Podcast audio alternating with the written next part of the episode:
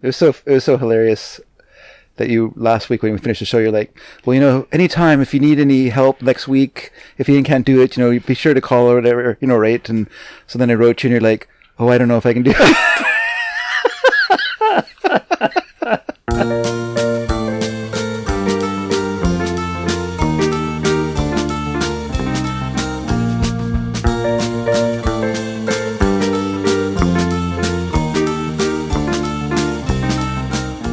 Hi everyone, and welcome to Sneaky Dragon. My name is David Dedrick, and sorry to say, Ian is away again, but happy to say we are joined this week by Jason Dedrick. There, is that better? That's wonderful. I insisted upon you it. did. it was part of the contract I had to sign this week. You p- put a lot of demands on me before you'd return to the show this week. I'm on the uh, sneaky dragon bandwagon. I'm on the sneaky wagon. You were on. You were on our. Uh, what do we, we call it? The injured reserve list. So when I guess so. someone- I've never been on an injured reserve. Mm. no, I think actually injured reserve is when the person's injured and they're off. They're not playing. So I was the kind I- of kid Mm. that they would play shorthanded before they chose Jason Dedrick. me too. me too. Later on, I was much more sporty, but as a elementary school age kid, I was like a baby giraffe out there. I I had no control over any any one of my limbs. No one knew what was going to happen, including myself. And so, uh, yeah, it was. Uh, my mom said one time it was heartbreaking to her when I came home and uh, I asked how come I was always chosen last for the teams because I did want to play. Like I enjoyed the playing. I just was no good at it. Right. You know, and so that, you know, so then you're sort of unwillingly f- forced off the team or off of whatever whatever other kids are doing. You, you're not doing then. I had a. uh, The, I did not become sporty. Mm-hmm. And th- thank you again for having me back. And hello, everybody, and uh, sneaky listeners all around the globe. I was not uh, uh, popular in sports as a child. Yeah, yeah, yeah. And so I had a friend in elementary school who was. I had a lot of strange friends. I don't know if any of them listen to the podcast, and I, I don't want. I'm not going to single anybody out except for maybe this one. Okay. But they were strange friends in that they were so not like me. Like they, I look back at pictures and I say, "Why the hell was that kid at my birthday?" and then why did I hang out with that? I never liked that kid Yeah. and yet I realized that I that I went to school every day. I like I walked home every day with this kid, Mm-hmm, kind of, and I was like, but I don't remember any of this. Anyway, so this is uh, elementary school, grade eight, Yeah. not grade eight, eight years old, grade two, kind of a thing. well, yeah. Went a long time to elementary school. You're- There was a kid named uh, Rob Connolly, Okay. and he was a bad kid. Calling him out. Oh, so he was like a. Do you mean like a bad kid? Like he was kind of a, re- a rebel? Yeah, I guess so. Yeah, Okay. he Not was- like he was mean to other kids, but just said he was a bit of a actor outer. Yeah, yeah. I don't think he was ever mean, but he would be the kid that would swear. One time, he and I were standing in the parking lot at elementary school. Yeah. And some van guy had delivered something, and he was backing out, and I'm standing there with Rob, and he, for some reason, gives this guy the finger. right? We're in Grade two. And I look at him, and I'm like, what are you, what are you doing? I don't even have the sense to run away. Yeah, yeah. I stand there. Well, the guy stops the van. Yeah. This guy gets out. I think he had like a beard. He was a big. He's a grown up. Yeah, yeah. He was from. he comes over and says, "Listen, kid." he yells at him, and Rob sort of stood there defiantly, and I just I could feel myself just pale in eyes and like, what's gonna happen, right? And of course, he didn't do it. He didn't hit him, but Yeah, he yeah. swore at him or he did something. Yeah. What are you doing? And uh, anyway, as the years went by, we lost touch. Mm, But he materialized again in grade eight or grade nine. Okay. And in the gym class, Oh. I see. we were being chosen for, I don't know, basketball? That that works. That is a sport. and, you know, everybody's chosen, and I'm Your still story there. still checks out. and now the two team captains Hmm. are fighting over who has to take me. Can I ask if one team was the shirts and one team was the skins? Um, no doubt that's what was going to happen. I remember going into the into the equipment room and going, "Look what I found! Jersey things. we don't have to Lord of the Flies it anymore." oh, what? You have a problem? Oh, m- me, e- eighty pound nothing, taking taking my shirt off and running around here in the gym like nightmare. Anyway, they were fighting over like, well, you can take him. He said, no, no, no, he's yours. You're supposed to take him. No, no, no, you take him. And Rob Connolly, bless his heart, said, Hey, come on. That's not fair, you guys. And sort of settled it that way. Years later, I was subpoenaed Okay. because Rob Connolly had been picked up in a car, either drunk or some problem, and Yeah. he'd given my name Uh, okay. as his name. yeah. Oh. Yeah. Huh. What goes around does something. Yeah. And did you uh, did you think him out then? Did you report say, "Hey, that's not me"? I had been out at a friend's house Yeah. and I came home and it was late. Uh, Dad was traveling somewhere, and so my mom was already in bed. And the phone rings, and so I answer it. Hello, Uh, this is the local RCMP. Uh, is Jason Dedrick there, please? So this is Jason Dedrick. You're Jason Dedrick? Yes, I'm Jason Dedrick. Jason Redford Dedrick? I said, no, not Jason Redford Dedrick. And they went, oh, okay. Well, thanks very much. Oh. And they hung up. Okay. And mom said, Who is that? And I said, It was the police. They asked for Jason Dedrick. And I said, I'm Jason Dedrick. And they said, You're Jason Dedrick? And I said, I'm Jason Dedrick. And they said, Jason Redford Dedrick? And I said, No. Yeah. And then it was done. Jason Newman, Dedrick. And she said, Jason Redford Dedrick? and I said, Yeah. And then the phone rang. Yeah. And I said, You answer it. And so she answered it. And I hear, Hello? Yes. This is Jason Dedrick's residence. Yes, Jason Dedrick lives here. No, not Jason Redford Dedrick. okay. Thank you. She hangs up. Yeah. So, yeah, he had given his name as Jason Redford Dedrick. and so when they subpoenaed me, they were going to try to get him on an impersonation charge. eh, Okay. I guess as well. And then it was settled, and I Yeah, never had yeah. to go to court to say I'm Jason Dedrick. J'accuse. well, that's good that you weren't put on the spot. That happened with me with my brother. oh, My brother used m- my identity because he knew my birth date. You have to know the birth date. In those days, you weren't required to flash your driver's license. So you could be driving happily around without a driver's license, and if the police caught you, then you would we were supposed to give your name and your birth date, and they could look you up on their on their little car computer. right. But this is back in, you know, when things were more primitive. So there's like a bird, you know, I said, eh, it's a living. It's eleven. and so my brother, you know, knew me and he knew my birth date. So he gave my name and my birth date. And so the police looked it up and he wrote the ticket out to me. And so a little, few months later, and this is when Mary was a, but, but a wee babe. We still lived in the townhouse here in Aldergrove. And so then I get this thing in the mail and I'm like, I said, it was like a $175 ticket and I'm supposed to pay for this.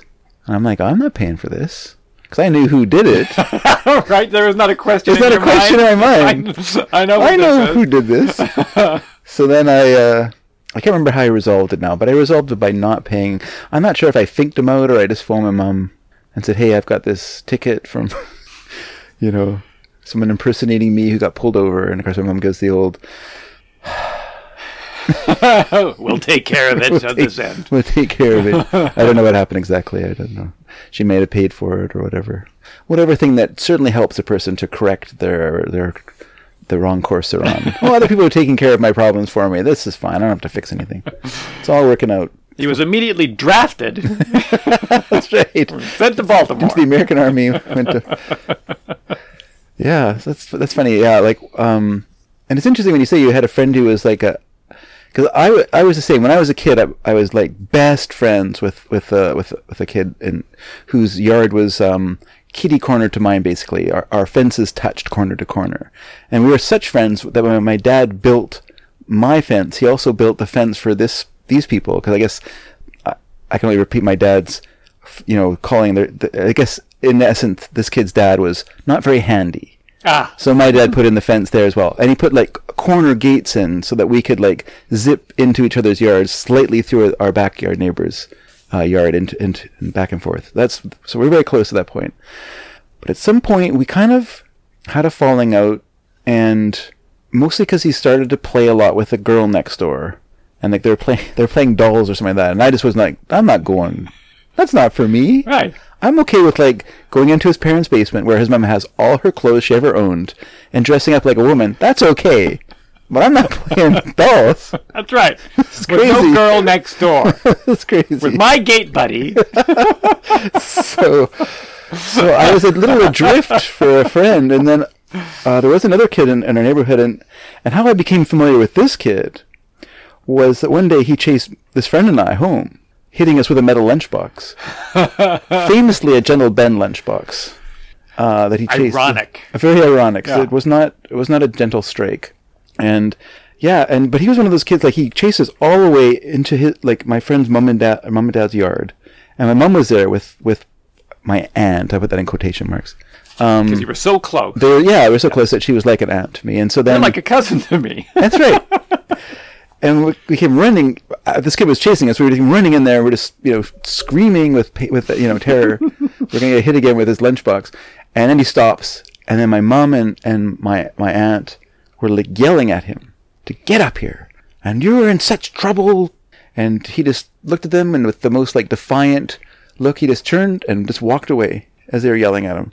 And I was just like, what the? And I must have at that moment thought, there's my next friend. Because we became friends a little while later. Wow. And we were friends for a long time. And we were sort of drifting apart strangely because I started to hang around with this girl who lived next door to my friend. They weren't sort of friendly anymore. And then this girl decided that I guess I was going to be her boyfriend, which I didn't realize at the time because I was an idiot. Right. But um, yeah, so we were at that time we were sort of drifting away. But when we moved, that kind of drew us back together again because I moved out. I moved to. Uh oh. I moved to. Well, that's weird. It got very quiet. Sorry. It was probably just me. Okay. oh, I think I think the rain stopped or something. Anyway, um, yeah, you lived in Coquitlam, and Yeah. now you're moving to Delta. I moved to Delta, and of course, it's a hard transition because it was in the middle of the school year. Like my first day at my new school was was Halloween, so I went to school for the first time, and it's a Halloween party with a bunch of people I've never met. You know, it's a really great experience. That's when you say, "Don't you recognize me, Steve?" I didn't even go in a costume. I was just too shy. like I don't want to show up in like a pirate in front of people I don't know.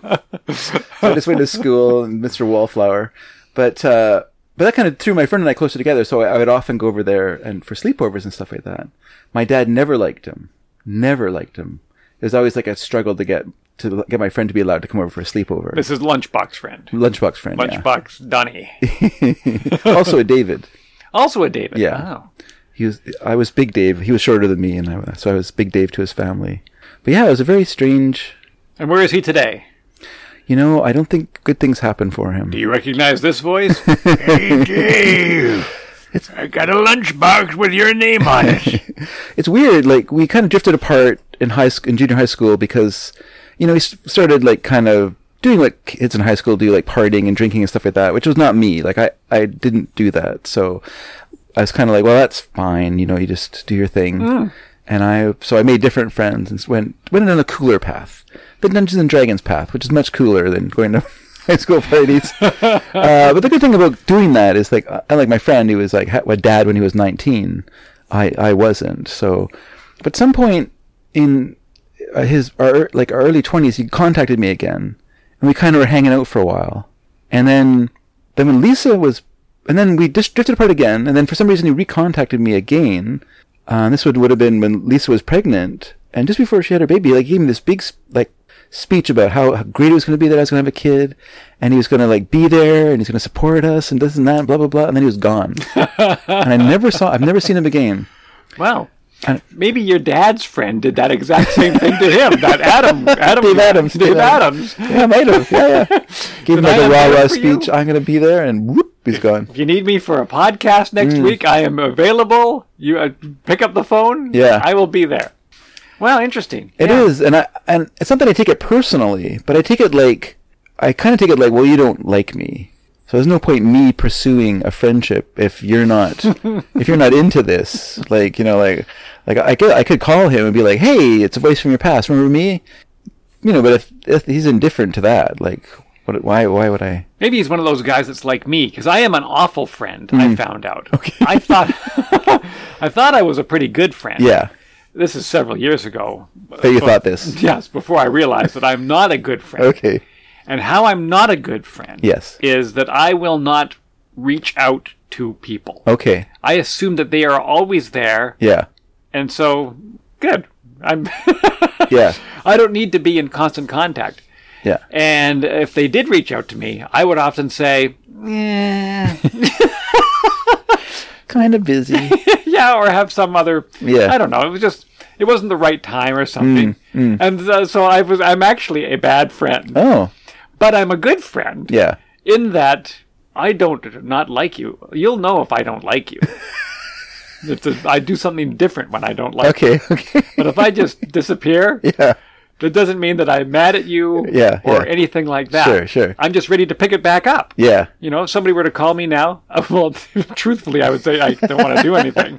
But if they were to call me Yeah. and I did want to do something, I would be talking to them exactly like Yeah, we yeah. just finished talking, Sure, sure. but I am not good. I'm not good. You're not a reach out friend. And I used to be better. Mm. I think I got, I had, at some point, I, re- I remember being aware of this, that I felt like, Yeah. and this could be up for debate, but I almost felt like a little bit of a leader of a little group. Okay. And my ideas were sort of what drove the thing. Yeah. And at some point, either I became aware that I didn't like the idea that I was the driver of that, or Yeah. They It might- didn't like it. yeah, or it might have been when I met older people, Okay. like when I met uh, Mike uh, Roberts and, and the theater people. Yeah. they were all all older than me, so Okay. Hmm. now I sort of had to. They they had the ideas, and I was kind of happy to not be the idea. Sure, sure. And uh, I've embraced that to this very day. Well, you, it was your idea to do the podcast, though, wasn't it? Uh, yes, it was. Well, no, it wasn't. Hmm. Oh. okay. It was Dave's idea Oh, okay. that Fred and I should do a podcast, Oh, okay. and it was Mike who suggested, "Why aren't we doing podcasts?" Yeah, yeah.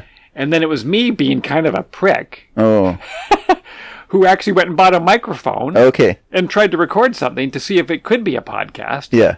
Um, and this is literally. I did this with the hopes that, that Mike would come on the podcast, or Yeah. do the podcast, Yeah. and he like died two weeks later. Oh, no. Uh, but Dave and I had recorded uh, uh, a test sort of version. Sure, sure. I had recorded something myself. I had sent it to him and said, "Listen to this. Does this sound like anything?" Yeah. And then he, and then we recorded, and then we sent it to Fred. Yeah. And so I did it, Yeah. but truthfully, it was Dave's idea to do it with two other people.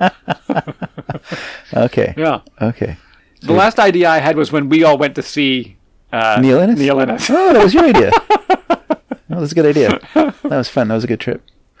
Yeah, I just bought tickets to go to go see Elvis Costello because Elvis Costello and the Imposters. So his his almost the attractions. m- This not with the original bass player, um, whatever his name was, something Thomas.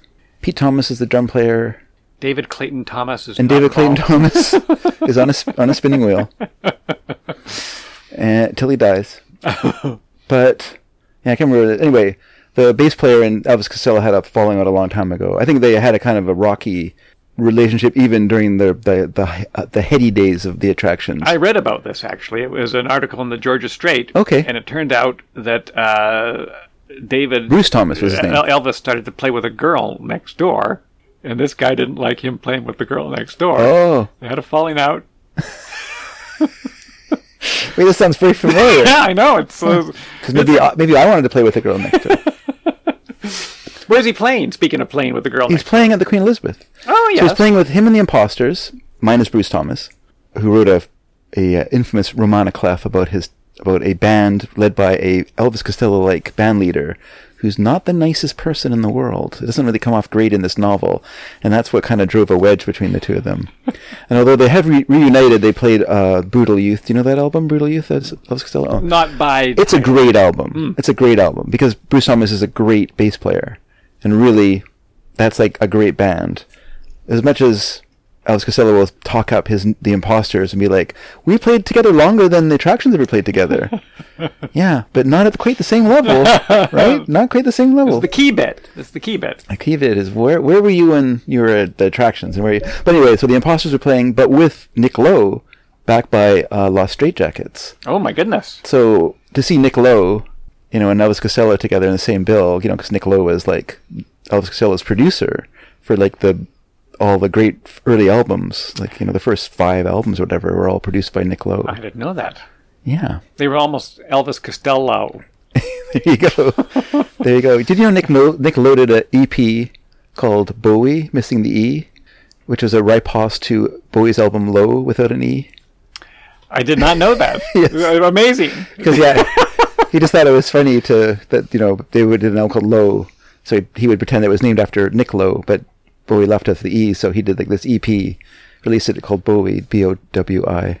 This is a great little in joke, but anyway, um, It is. I'm nodding, folks. he's not with I- appreciation. we should be sending out stage directions, so if I'm silent, you understand that I'm just nodding. But yeah, so when um, Elvis Costello was signed to Stiff Records back in the day, which was his first label, and then of course signed signed to Columbia in the states in a brilliant managerial coup by uh, Jake Rivera.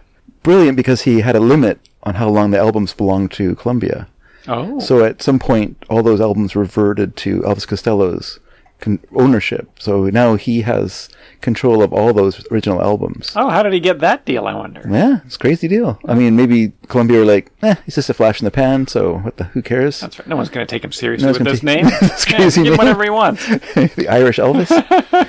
but uh, Real yeah, estate in Manhattan. He's never going to use it. yeah. so when he signed to to Stiff, you know, Lou at that time was kind of the default producer for the label because he was the only person with that kind of experience. And also performing already, Nick he Lowe? was yes, because he was in a group. Well, he would performing. He was in a band in the s- late '60s called. What were they called? Kip, Kippington Lodge? Yeah, Kippington Lodge was the name of this original group. Oh, okay. and they were together for about two or two years or three years, and kind of almost made it. Were uh, you know became like um, kind of came under the control of a excuse me semi-famous producer songwriter name Mark something. I can't remember his last name. It doesn't matter. Uh, but he who had like a big hit with uh, excerpt from a teenage opera in like 67 and kind of was like dining out on that for a long time afterwards and so he signed kippington lodge and wrote songs for them produced them but they never quite broke it they never quite made it so then they stopped being kippington lodge and they kind of reformed themselves as a group called brinsley schwartz Oh, I've heard of him. named after their guitar player Oh, brinsley okay. schwartz yeah Who they immediately fired. We can't have you in the band. yeah, I mean the band anymore. and so they played together as Brimsley Swords for about four, four or five years, and never quite broke it. They were kind of like the British, ba- the band, you know. So they, they actually like lived out in the country. They recorded albums outside in their in their backyard of their of their Oh. house. Like they just set up the equipment and recorded there, like two albums worth of stuff that they did like that. Mostly bird noises. Yes, mostly bird noises. And Lawnmowers. planes flying over and things like that, but al- but also like Right by Cheap. a train track. Yeah, cheap. of course. You know, like that's the thing. Like when you hear a band extolling like how great it was to record live from the floor, what that actually means is we weren't given much of a budget, so this is what you get. We weren't allowed to edit. that's right. All we allowed was one one take, One n- no overdubs. And so, um, We were lucky. yes. And so then when Brinsley Schwartz kind of ran aground at some point in the mid 70s, and they were kind of uh, part of the pub rock scene in, in London as well. So people like Elvis Costello were huge fans of Brinsley Schwartz, and, and you know, or Declan McManus, as he was known then, would be playing on the scene and stuff like that. And then when he got signed to Stiff, as Lowe had kind of fallen into working with Stiff because the same uh, the manager for Brinsley Schwartz was the guy who formed Stiff Records, Dave Robinson. So then, uh, yeah, so it's- it just kind of fell in like that, and then Nick Lowe just brilliantly produced like like all those great early albums, you know, the Angry Elvis albums, you know. so yeah, it's great. Wow. So I'm really, and I've never, I've only seen him live once, and that was uh, a show where he toured just with the his backing uh, pianist, the guy, the keyboardist from the attraction, Steve Naive or Steve Neve, however is his name. I like Steve Naive. Well, that was what he called himself back in the punk rock days, but then he the A mys- mysteriously transformed into an E again, back to his original name. Who's also an interesting guy because he was a person who like went to the London equivalent of Juilliard or whatever, like a you know a, perf- a performing school for classical musicians. Oh, yes. And then he ends up playing parping Forfesa organ in the in the attractions, you know, through the completely links- overqualified for this. yes, that's right. Quack, quack, quack, quack. But what's wonderful, of course, is that he's so good that he can like do all these great playing behind Elvis Costello live. So it was a good show, you know. And you felt like I didn't realize at that time that Elvis was a habitué of Vancouver because he made like a Trooper album joke, or maybe even a Chilliwack album joke uh, about like you know s- some kind of you know old album in someone's collection, and it was like a reference to Chilliwack or Trooper or something. And I was like, I was like, wow, what is does this guy like do like the Billy Bragg trick of like scanning the newspaper when he comes into town so he can make some some references to things, you know? Right. What's the before you go on stage? You're like, what's the ex- local album that people would have in their collection that their parents would have in their collection that you know that the kids would know now and. And they go, oh, uh, that'd be Trooper, or that'd be Chilliwack, or whatever. Okay, got it. Thanks. You know, gets on I can stage. use that. Yeah, I can use that during the act. I can't say Chilliwack. There's no way I'm going to remember the word Chilliwack in 15 minutes. But Trooper, I can do. well, that's what made it so uh, you know so uh, so uh, such a deep cut. But of course, it might have been at that time that he was um, seeing Diana Krall. I mean, they're still together, but it might have been at that time that Surya already was in Vancouver. Yes, you know, stalking her. stalking, stalking her from a distance with the binoculars. Yeah, that's sort of Doing there, Elvis. I'm, I'm I'm watching the detective. I think I'm calling the detective. I was going to make a watching the detectives joke. I'm looking through the, the other end of the telescope. Um, no, no one likes that one. No. No, anybody? all, Any all takers? this useless beauty. It's a much later. It's the s- second attractions album they did when they reformed and then they broke up again. I believe the uh, they might be giants are coming back to town, and this is the first time since you Sold and I out. saw them. Sold that- out. Yeah, I didn't get tickets this time, It sold out. That's why. You- but I would have got them Oh, okay. before they sold out. I didn't even know they were coming. I was I was looking through um, Timbre, the production local production company. I only use Timber, local uh, logging Log, magazine. log sourcing app. S- Don't want cedar. Slide right. Don't want mahogany. Slide right. Ooh, this is a nice looking red oak. Left. Timber it shouts when you do that. Um, So yeah, I was looking through there, and then I saw they might be transferred from town. I was like, oh, and then it sold out. Oh, darn it all! yeah, Because I'd gone on to buy some tickets for Wise Blood, the, sing- the singer singer songwriter who's coming to town, and I was just like, no one's going to that show. I can buy tickets like a day before. I was went on like two weeks before, and it was sold out. And I was like, how? What? I barely know who this person is. Like, I barely want to see them. I was going to see them on a whim. Who the hell has taken my ticket? yeah.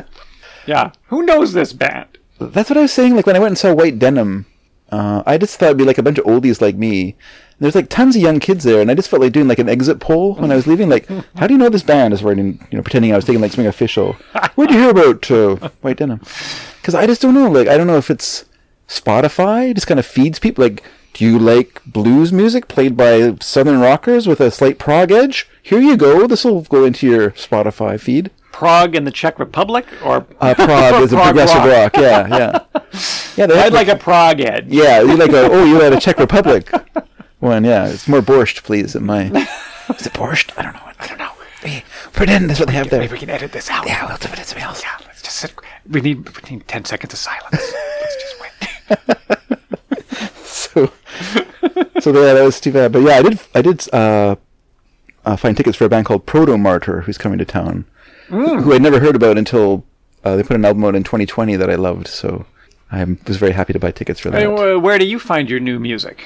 I usually s- read about it in Mojo or Uncut magazine, and off and Uncut always comes with a with a, a CD of, of songs, like kind of their best of the month, best of the month that the record labels would let us use. Remember when they had the sound sheets? What? The, the plastic folding... flexi discs. Flexi discs. Yeah, yeah. Yeah. Weren't they sound sheets? Or is that- No, they're called flexi discs. Sound sheets a great name. it is pretty good. I'm Because they're like sheets and you can play sound I on just them. thought you were you were lost for a word, so you just said sound sheets And what were the books called? Book... Weekly book... book magazines. That's right, magazines. Yeah, yeah. More, more monthly, but yeah. I guess weekly if you read the New Yorker.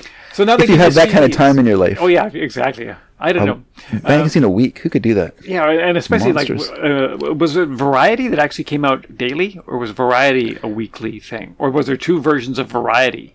I think var- I think variety. uh, Maybe you might be thinking of Vanity Fair as being something that came out less. No, I think it was. Uh, I think I'm thinking of Variety, but I'm not sure. No, Because no, Variety is Oh. the, the the newspaper of the yeah the Hollywood newspaper, yeah yeah. and it was always uh, Hicks.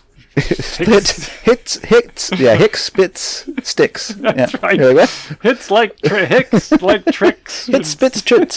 You're like wow. What the- Is that good? That's the only reason they put it on the cup funk. You're like oh this movie's not gonna sell because he can't put it together. But I thought there was a daily one that came out in Hollywood, and then the people uh, could get the, the weekly one to Okay. keep up on. Okay, I- I don't know. I Say don't know. next to the tricks and the sticks. kind of headlines. But yeah, there used to be big, big magazines. Uh, Rolling Stone was Rolling Stone weekly or was it monthly? I think it was monthly. Okay, because it was a, a, a tome. Yeah, Yeah, yeah. So I, you can see here, I list. I love my uh, British music magazines. I just is that Mojo? yeah, that's Mojo there. At what point did they just say, you say, let's make it a centimeter shorter? Isn't that weird? And it lasted for a year, and then they went back to the other size. It's a little annoying to uh, obsessive compulsives like like David Dedrick. Could you please republish that entire year in the in the in the same size as all your other years? that bugged me about the Popeye release from Fantagraphics. I don't think you have any of the Popeye. Hmm. Uh, not in here. No, I have them in my in my uh, inside inside. They're Oh. still in storage inside, but yeah. You got all six of them? I don't have all six of them. no. Oh, Okay. Well, one of them, uh, the spine doesn't line up with all the other spines. Hmm. Oh, I hate that. I Yeah. did something, and I was like, "Oh, that's clever."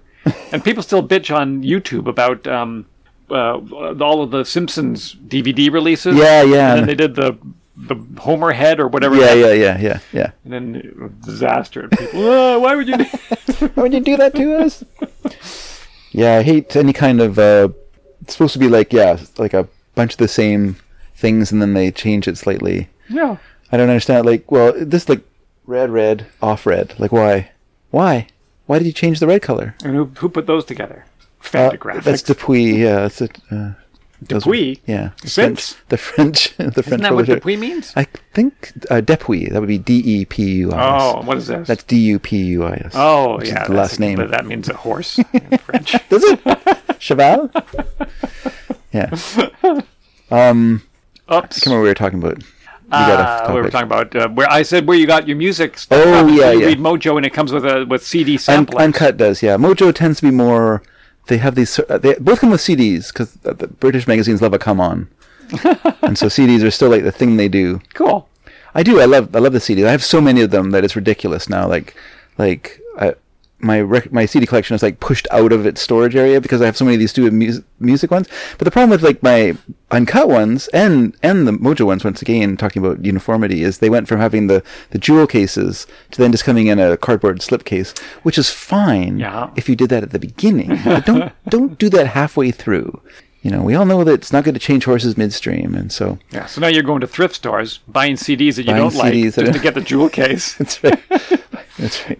No, I. You no, can keep the Randy Travis CD in there. I won't need that. I, I don't. But it's kind of annoying because you, you just have like this clot, this clot of like cardboard sleeves because they're they don't have any, they don't have a s- printed spine or anything, so you have no way of like knowing what you're looking at. I do not like them. I mean, uh, we've uh, you guys have probably talked about it on the show before, and sometimes Jennifer and I talk about this. Hmm. And uh, you'll find people again on YouTube railing against this. But back in the olden days, Yes. when it came in an album, Yeah. there was a big thrill about either looking at the insert in the album Sure. or opening up the album if Yeah. it was a fold cover, or Yeah. Mm-hmm. just reading the back of it and looking at the other albums that were listed at the bottom. And you're just like, I don't even know what these are. They're all in black and white, and they're all so tiny. I don't know what they are. Yeah. And so then CDs came out and blah blah blah blah. Or, well, first cassettes, but Yeah. CDs we're going to talk about because now you had the neat little book Yes. that you may or may not read. Sure. but it kind of made up for it. Yeah, they, yeah. they tried to.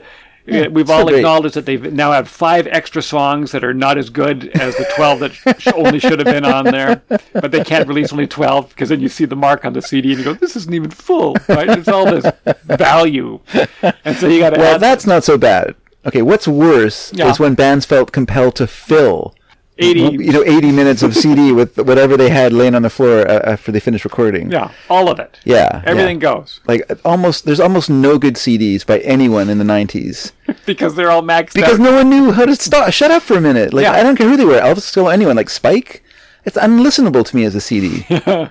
Yeah, it's probably unlistenable because I don't know. He's just kind of going through a phase where he, we wanted to sound uh, like that for whatever reason, and I don't. Okay, but even if Thanks. you, even if you did like it, you Yeah. didn't need eighty minutes. I didn't need 80 minutes, and then also they didn't program them like they programmed an album. Like for whatever reason, whatever like evolutionary reason for the album, it somehow worked out perfectly as a way to like convey 40 minutes of something in that it was broken up into two parts and then it encouraged you to like p- program it in a way that made each side pleasing and so you programmed it you put the songs in an order where they worked together to a, an end and then you started ag- on the next side and it worked together to an end Right. but a CD didn't require that. Everyone suddenly thought, and so they would front load them with all the the, great, the songs at the beginning, Right. and then all the dirge like you know, fif- 15 minute Yes, songs. thus you know, throwing the balance out Oh, completely. just completely. Because Yeah. it's okay to have a dirge like song, but you want that dirge like song like near the end of the album, not the end of the album, No. near the end of the album, Yeah. and then you finish with a peppy song that makes you forget that you had to sit through that that boring song that they the person let all his feelings spill out, spill over the, the Yes, class. and if you want to be really sneaky, try to sort of crossfade it in there so that you can't even separate them when you want to make a tape of it. You're just like, oh, Oh. terrible. yeah. So yeah, it's just like uh, that's the problem with the CD. I, I don't mind the extra tracks because if it's at the end, you can just turn it off. There's, you're not required to listen. There's no. There's no. You know, like you're not getting paid for listening to the CD. So I am. I that's the deal I worked out. What? You had a commission? yeah, when I first signed with Columbia, I That's the said, problem. That's why some people work. I'm like, you guys are getting hourly. I stupidly bargained for commission. It's not a sales job. not a I sales discovered after I've been working here for four years, I'm not getting any paid. I'm getting four dollars an hour plus commission, That's commission. and uh, they don't Believe even let me. the door open. So yeah, no, it, and I kind of like like I I love like what was great about the CD era when it was great was I don't know if I love the box set necessarily, but I do love the like getting like the bird like getting like rebuying Sweetheart of the Rodeo, let's say the Birds album, and it having the Graham Graham the Graham the Graham. Uh, Parsons, Graham Parsons. Sorry, yes, thank you. I was saying Graham Graham Parker. No, I'm still in British pub rock. Uh, Graham Parsons sung tracks that were left off the original album because of contractual bibbity bobbity boo that happened when they turned to the Sweetheart of the Rodeo, because he was still signed to a different label with a different band, the International Submarine Band, and so then when he recorded with the Birds. Name- the names of bands are just great. It's a great name, right? So, especially when they're like a country rock band. Why are you called the International Submarine? But anyway, um, I keep bumping into my thingy. Let's see if I can angle myself differently here. Um, they, uh, so yeah, there was contractual problems, so he wasn't on the album. And so there's all these tracks that he sang on, and so when they put out the, the CD, they just put those on the end. That's nice. That's a Yeah. good thing yeah, it's good that, that that CDs came along, that they were such a cash cow for record labels that they're just like, fuck it, whatever. if you guys want to spend a couple, of, you know, an extra ten thousand dollars re you know remastering these songs for for the CD, that's fine because we're just gonna make it back. It doesn't matter. And so that was great for musical nuts like like you and you or me, Mm-hmm.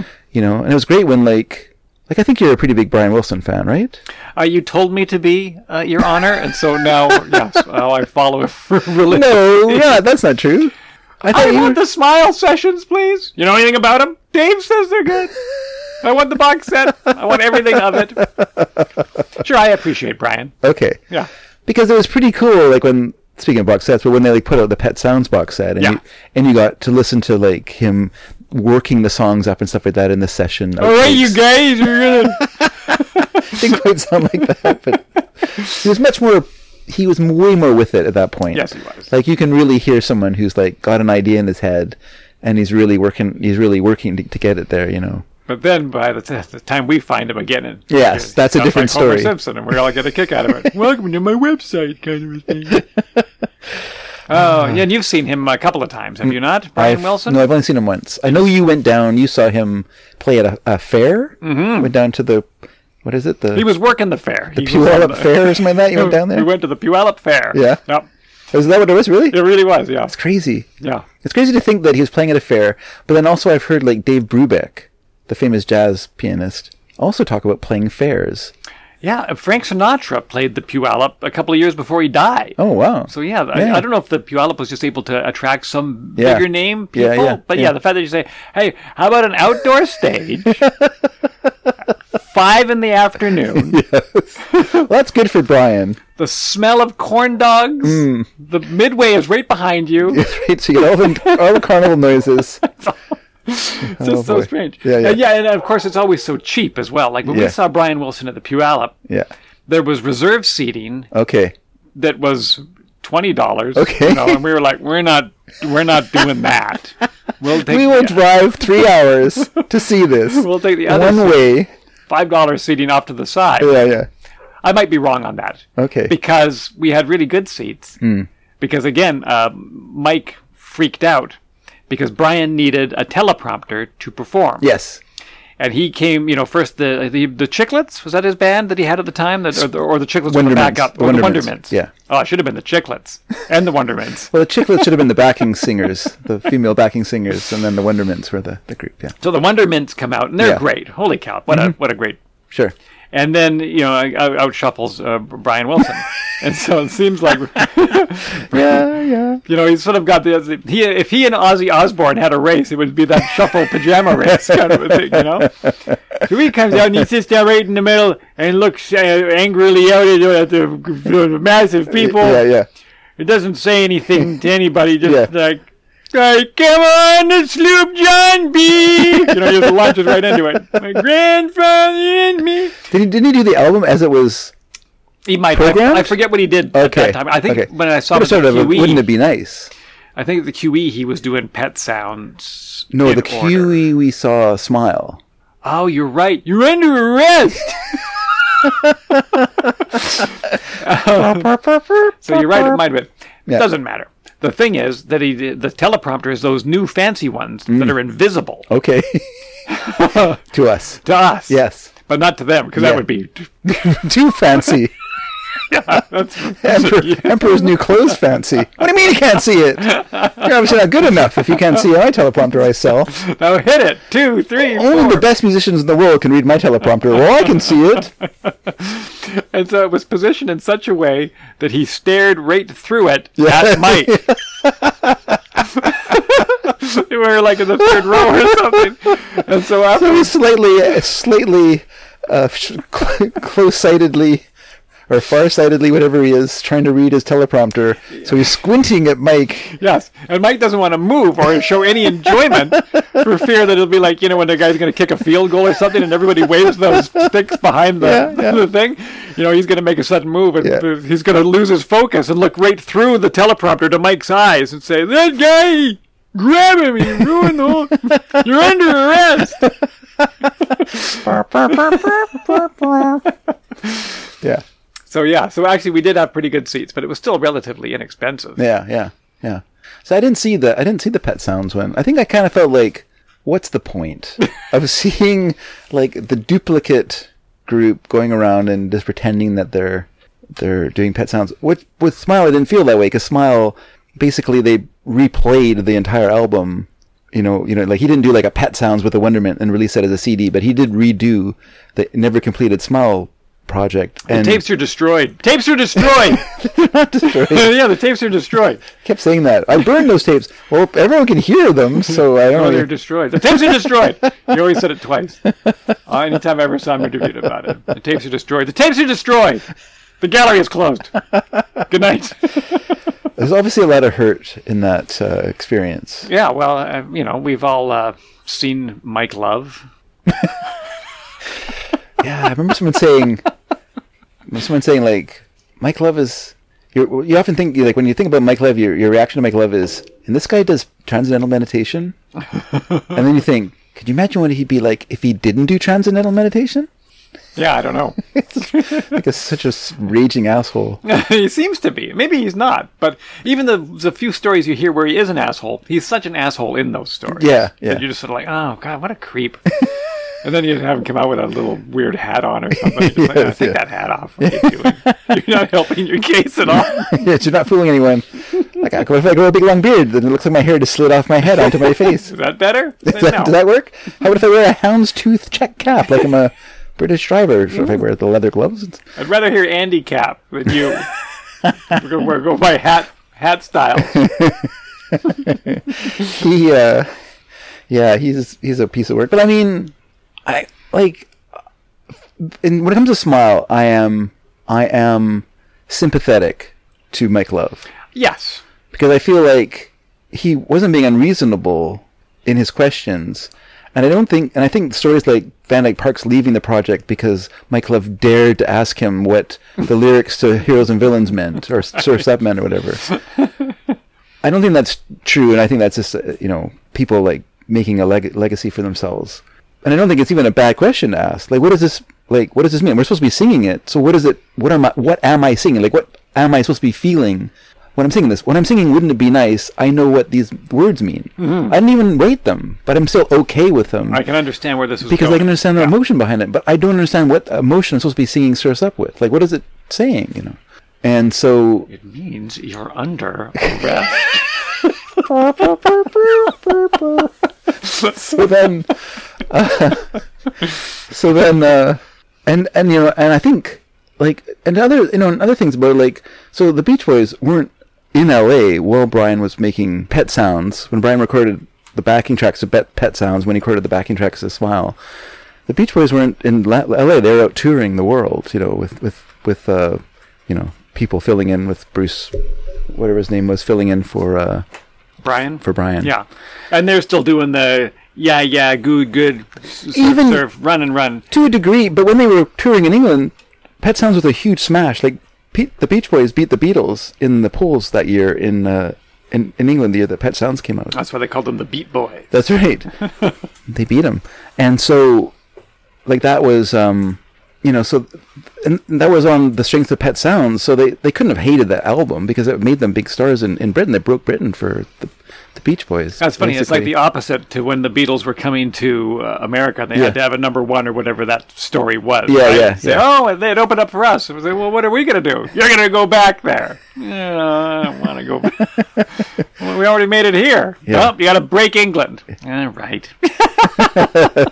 Maybe Pet Sounds will do Well, it. you yeah, you're hoping that you'll, you know, you're just hoping to have a bigger fan base, obviously. So, so, you know, when they came back when during Smile, you know, they came back to a Brian that was like this drugged out mess who was in the middle of this big giant project that he was losing the strings over, all kind of falling, you know, you know, because he decided to make this in a in a frankly crazy way for the time. It would work now with digital recording, but in the time of like razors and tape and you know editing on it with a- you know with t- scotch tape and you know and, and make In it, the making it middle like of it tape. sits shitty little Van Dyke Park. You turned your back and I did what I wanted. Well, I mean, Bendy Parks was also commercial though. Like, really? they- With a name like Van Dyke Park? he he did the arrangements for bare necessities for the Jungle Book. Did he? Yeah. Terry Gilliakson's? What? Isn't that who wrote it? I thought that was those The Sherman Brothers? Sherman Brothers. I don't know. No, Uh, the Sherman Brothers didn't do Bare Necessities. okay, okay. I know that because it's the sort of thing you'd want to say, hey, that was my favorite song. and then they would say, oh, yeah, we did all the other ones. Isn't that good? Alright, they're pretty good. They must listen to the nonsense words. Bibbidi bobbidi. Supercalifragilistic? Oh, If can't you think of a take- rhyme. If you take the lyrics away, those are all the same song, aren't they? Shut up! You're under arrest! Um, so then, uh, so you know, I can understand like their concern and things like they weren't wrong to be like Michael Webb wasn't wrong to be concerned about Brian's condition during the Smile session and stuff like that. He's like falling apart. He's obviously going into mental breakdown. So he wasn't, you know, I mean, yes, he's an asshole, but also at the same time, like, s- you know, maybe a truth teller. Also, maybe that makes you an asshole sometimes. Is someone who's willing to say, "Hey, Brian is really not well. This is not- he's not doing well." Everyone's like, "No, he's fine. He's great. He's doing this album. It's gonna be the best thing ever." Is it? Because what I've heard from it, really, you wind chimes. Wind chimes. I mean, they're beautiful songs. And I I'd have to hear them. it again. They're beautiful songs, and I do love them a lot. But I think does it hold together as an album? Like, would it? I, I've often thought of like trying to figure out like w- like doing an imaginary what if Smile actually came out in 1966 when it was supposed to like beat the Beatles or 67, I guess. In 67, beat the Beatles came out before Sgt. Pepper.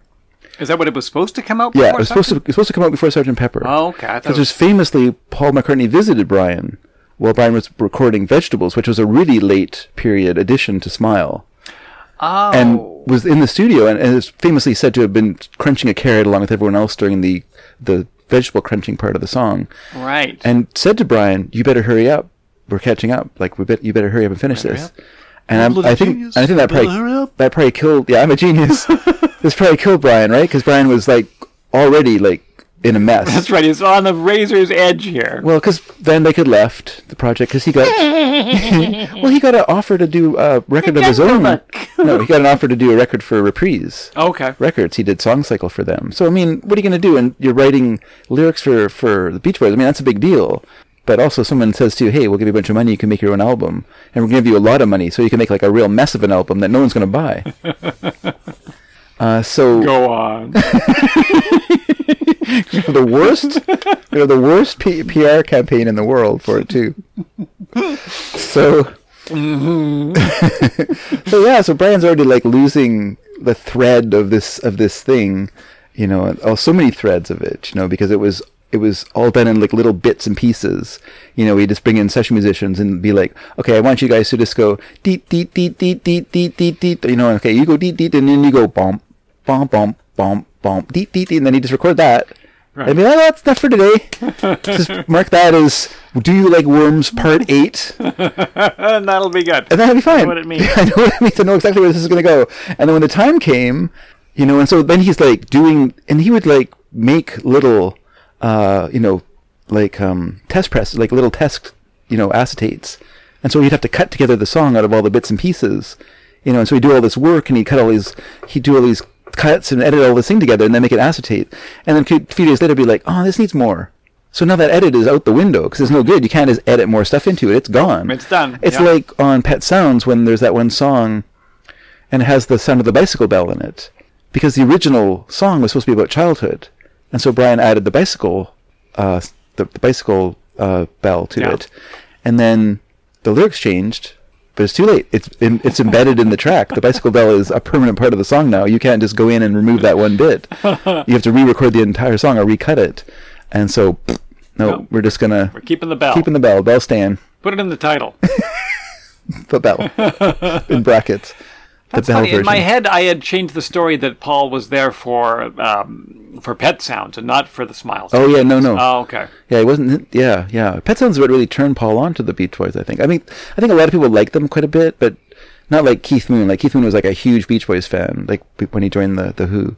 But I think uh, Pet Sounds like for for Paul McCartney was like a major like ch- like changing moment of like, oh my God, what you can do with songs. Right. you know, like this is amazing. Like what you know, and so like here, there, and everywhere comes out of that, and for no one, come out of his pet sound listening. Yeah, and but I, I just you know I just kind of wondered like would it have would it have flopped? Would it like if Smile had come out in '67? Would it have flopped? Would it have been like a sea change? Would it have like been like an early harbinger of the end of psychedelia? and like the the embrace of like roots music because it really did have like a real rootsy element to it with all the kind of Americana elements of it with Right. you know Plymouth Rock and all that stuff and Bicycle Rider and the sort of western uh, West, western theme elements and stuff they were doing in the songs. Yes, there's lots of Western theme element. I, and As I say, I haven't listened to it since you told me to all those years ago. I'm really not this. I don't, I don't feel like I'm this influential, but okay. and so, because I asked for it for Christmas that year Okay. after talking to you, Oh. I said, Dave says there's this neat box set coming out of, Oh, of okay. the Smile Session. Yeah, yeah. I, I was told that the tapes were destroyed. The tapes are destroyed, I heard.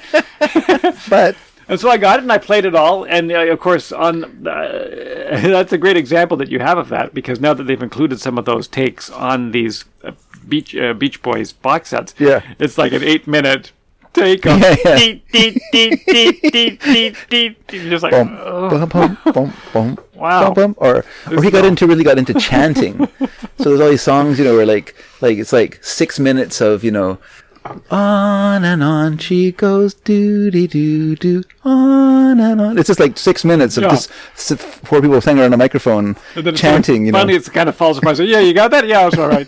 click, click, click, click. It's like, holy cow. So it was, and there's eight more of those. You know, it's like, holy cow. they really. But that's the thing. That's the, that's the thing about Mike Love. Like you- people say, oh, that he was, you know, he was complaining and he wouldn't. But that guy was like there for all the all the sessions. He's singing all this nonsense. Mm-hmm. Yeah, he showed up. He did He's it. doing all that, it.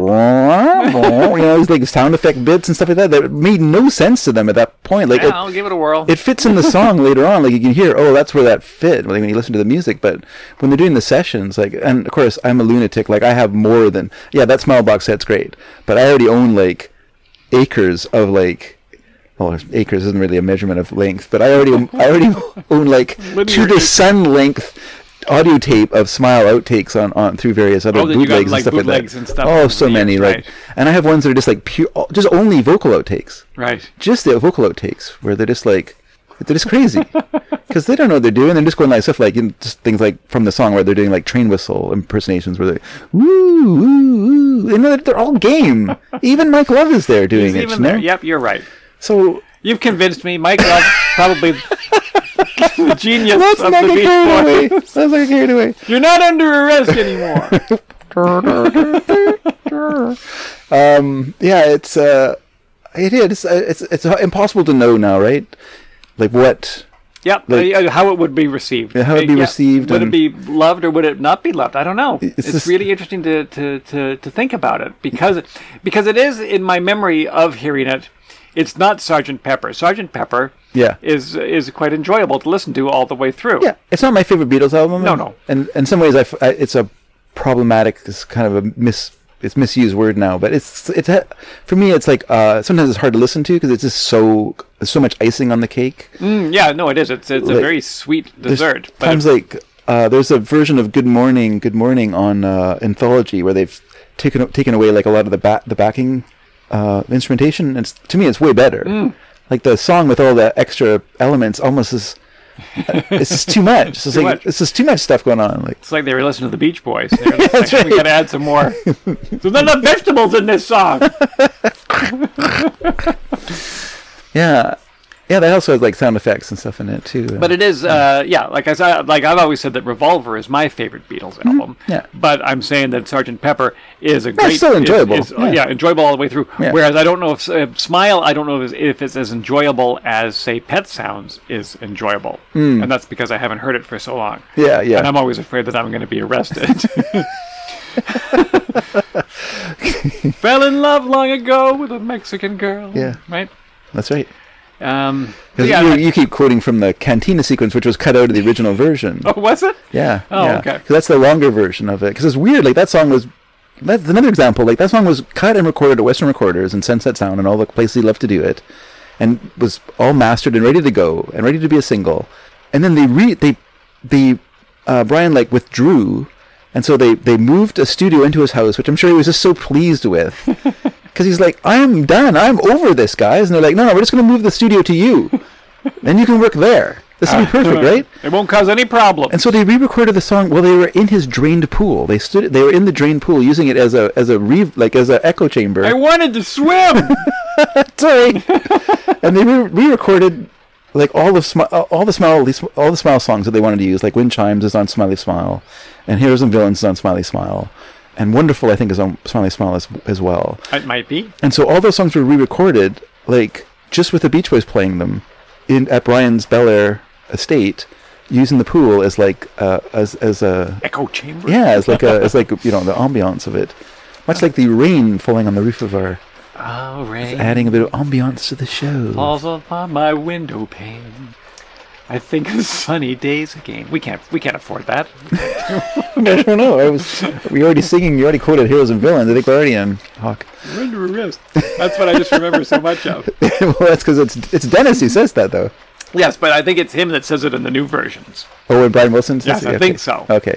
Yeah. Because it sounds like Homer Simpson saying, You're right. You're under arrest. Well, that's kind of what Dennis sounded like. Oh, I guess that's true. Yeah.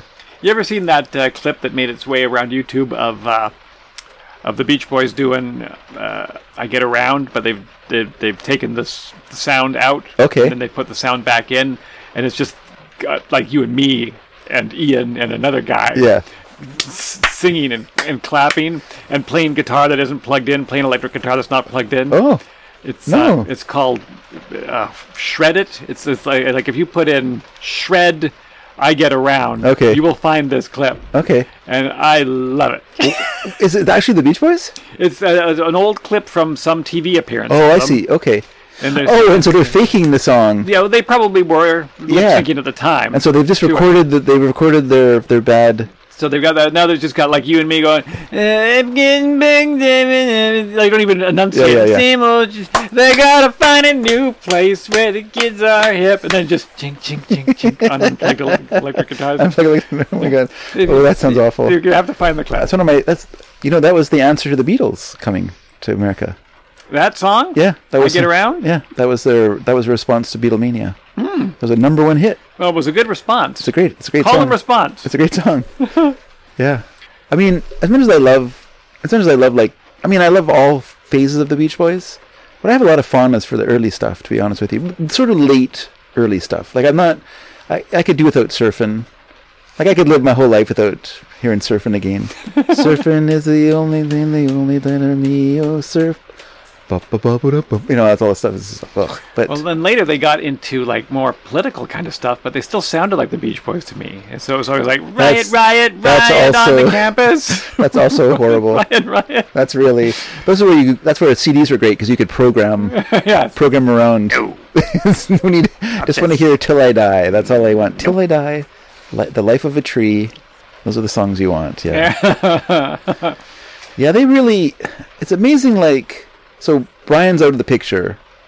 Then they do Friends, which Brian, you know, is a little part of, but it's basically Carl running the show at this point. Like, he's the one pushing the band forward. And so Brian has a slight presence, but he's not really into this anymore. He's like, I'll occasionally wander down in my bathrobe and, you know, do a fun song like, you know, uh, Busy Doing Nothing or something. And then, because like Friends is like a real album. 2020 is just like a bunch of offcuts thrown together, and that's the end of their that's the end of their time on Capitol. And Then what year is that? 69, I guess. Oh wow. Okay. Yeah, and then they moved to Warner Mm-hmm. to Reprise basically, and then they did Sunflower, which was originally I think supposed to be called Landlocked, but was turned into Reprise, and then Reprise were like, no, no, you can do better. Wow. So then they re- they they changed it a bit. And We're it the changed bloody songs ar- Beach Boys we are. what, what are you British for? oh, uh, get out of here, Spike. uh, and then, uh, and which is a great, but uh, that's a great album. Like, Another uh, one with Johnny Carson on it. no, that's uh, Beach Boys Love You. That's '77, I think. That's Okay. way later. Um, You used to extol the virtues of that. That's a great album, but it's just great because it's so kooky. Okay. You know, I never bought it. I don't know anything about it. that's fine. because yeah, But so one time I went against you. my recommendations. I hope I didn't recommend that because the first one I one of the very first Beach Boys albums I ever bought. That's like before I bought Pet Sounds, before I bought anything was Holland, which has got like Sailor on Sailor on it, which is like a well-known song. Yeah, right. But it's not the best song in there, I don't think. The best song in there is I can't remember. It's like it's called Steam Steam, no Steamboat or something. Anyway, it's by Dennis Wilson song on it. This is great because like when so when Brian quit being like the main person in the group, the guy who was actually making the best songs was Dennis Wilson, which is so weird because he's just like this like ADHD drummer guy who was like you know had drinking problems, drug problems, girlfriend problems, Charles Manson problems. Ah. Yeah. You know, and- everybody's got a Charles Manson Everyone problem. has a Charles Manson problem. So he just had all these issues in his life, you know, like you you know, he did he he was the only singer on one of their tours because he'd punched a glass door and broken the gl- door and, and cut his cut his arm so he couldn't play drums. Oh God. So he's just like st- just singing on stage the whole tour, just stuff like that, you know, like just like a problem. But he's like this a great songwriter wow. all that, you know, and you just wouldn't think like, how did a guy who like, because you know, when I think of musicians, to me they're like people who didn't want to leave the basement. You know, that's what makes them great musicians. Like you're a great musician because you don't want to go out. You want to like sit in your room, and strum a guitar, or play the piano or whatever. Like you don't want to go outside and deal with humanity. But Dennis Wilson's the exact opposite of that. You know, like he was like he was the only guy who surfed in the band. Yes. You know, he was like hearing that. he was a womanizer. He was like a fast. He liked to drive fast in cars. He was just like he was like the he was the brother who like told his dad to fuck off. You know, he was the guy who you know he was the rebel. He was Loved bushy, bushy blonde hairdos. he, he literally loved Michael loved too. Michael loved, Michael loved, you know had a, a wife when he was like eighteen because he got a woman pregnant. Oh wow. He was working as like a gas station attendant with a wife and a child before the Beach Boys started. So that's there's a guy. Who, why is he an asshole? And why is he on a group that keeps making money? I don't know. Maybe because at one point he was looking down the end of a gun of having a kid and a wife and working as, as a gas station attendant. Come on, guys. We gotta keep these songs coming. We Can't do anything too weird. Come on. I'm, I'll, I'll sing. I'll make the sirens, but we gotta have a hit. We need a hit. We We gotta need- get a number one You here. gotta have something. Come on, we did got good vibrations, guys. And I wrote the lyrics for that song. I Running out of flat he rewrote, hats. He rewrote the lyrics for that song. Right, yes, yeah. because you didn't like the original ones. and he was right. Yes, he is right. if you listen to the Because original lyrics, one then is like- his are better. his are better. They are. They are better. Like, so, sorry, Michael of haters, but I, I'm I'm I, I understand your feelings, and I'm kind of with you there, but So there's always give- two sides to every so- give- story. you got to give credit where credit is due. And Oh, And there's an those are extra better. syllable in s- s- story as well. And what's right? It's a story. I tried to say story, but I did not. I threw s- s- the story. okay, nice, nice. Yeah, no, it's uh, that's funny. I, I always thought you were like a Beach Boys head, so that you were like you knew all like the smile history and all the stuff that I like. I spent No. my time obsessing over. I would read um, like record collector, like Goldmine, Goldmine. Remember those? Uh, speaking of like a newspaper that came out. I had Goldmine. Eh, Goldmine, yeah, it would just be like full, like a full page ad of some guy selling a bunch of albums, you know, with VG plus beside it, you know, and which is how I got like all my Michael Hurley and Holy Motor Rounder records was through Goldmine, because I think I only ever found one up here and like s- you know sitting in a store for sale. Right. And it Like, had to as be a they weird used- store anyway, right? Yeah, it was. some It was, oddball yeah, it was record cello- store. Cellophane Square down in uh, Bellingham, Oh, good old Cellophane Square. which apparently is gone now, entirely gone. Even everyday mu- music is gone now. Is that the one that was Kitty Quarter to it? No, the that is it. It's gone. Someone I was talking to someone from Bellingham the other day, and Oh, they're telling me this. I know that's what I thought. 'Cause I haven't been down to Bellingham in a couple of years now. I went so- down there particularly a couple of years ago because I wanted to get the Bob's Burgers um, box set. Oh, Hmm. okay. And so I went to Cellophane Square, and I sort of snooped around, and they had the the the the, the regular version of it. Yeah. Hmm, They didn't have the deluxe one that I wanted. And he okay. said, "No, he'll want to go across there." Yeah. I pointed kitty corner across Oh, that where, whole where square. Avalon used to be. Avalon Records used to be there. Yeah, yeah. Maybe it's on the other Mm-hmm, corner there anyway. And so I went over there and I said, "You have the Bob's Burgers thing?" And I said it like that. Very tentative. yeah, I was all doubled over. I bought a hat especially for it because I felt. Oh, yeah, figured threw it that- on low and had yeah, I sunglasses figured on the too? character. Yeah. Hey, you wouldn't happen to have uh, Bob's Burgers? we'll, we'll sell those to character actors, and you are one. And he said, "I sure do. It's right behind you there." And so I purchased it. Hmm. That's what he wanted. But apparently that's gone as well. Wow. Okay. I know. That's, Sucks. yeah, I guess they're not making music anymore. That's, that's it. They're not making it easily accessible anymore. I mean, even like it's not even really streaming that's killing stores like that. It's really like Amazon and stuff like that. Just the ease of like, oh, well, just go on with my th- using my thumb. I can buy, I can buy a record or buy a CD. They'll come right to my house. But personally, I would rather go record shopping because. A, I'm not. Even if I read Uncut and Mojo, I'm really not that up on what's going on because I just, you know, and so I love to like go through the racks and click, click, click through all the through all the CDs and see what's there. You know, like Yep. that's that's a It's a it's a it's an thing. exciting experience. And it's funny because you know the more people talk about that kind of thing, the more you realize. Um, this is going to sound wrong because I don't agree with this, but the more you realize that it, it doesn't matter. You know, it is it's our memory. It's like, Yeah, "Oh, yeah. But you would love to have this memory, a seventeen-year-old person, and they're like, "Why? Have you ever felt a dusty old record?" And you're just like, "Yeah, you have to wash your hands after that." You go to a record swap and you go through all of the plastic-covered ones, and you're just like, Mm. "Yeah, this is dirty." And I love that. Isn't that great? And the seventeen-year-old person says, "What is the what is wrong with you?" You know what? Actually, what's happening now is that young people are taking the op- op- totally opposite. It's us old people who are driving the Amazon thing. Young people are driving up prices in thrift stores. Oh, oh, really? Yeah, Oh, thrifting has become so popular with young people, with whatever they are now, what a country! with the Zoomers or whatever you call them.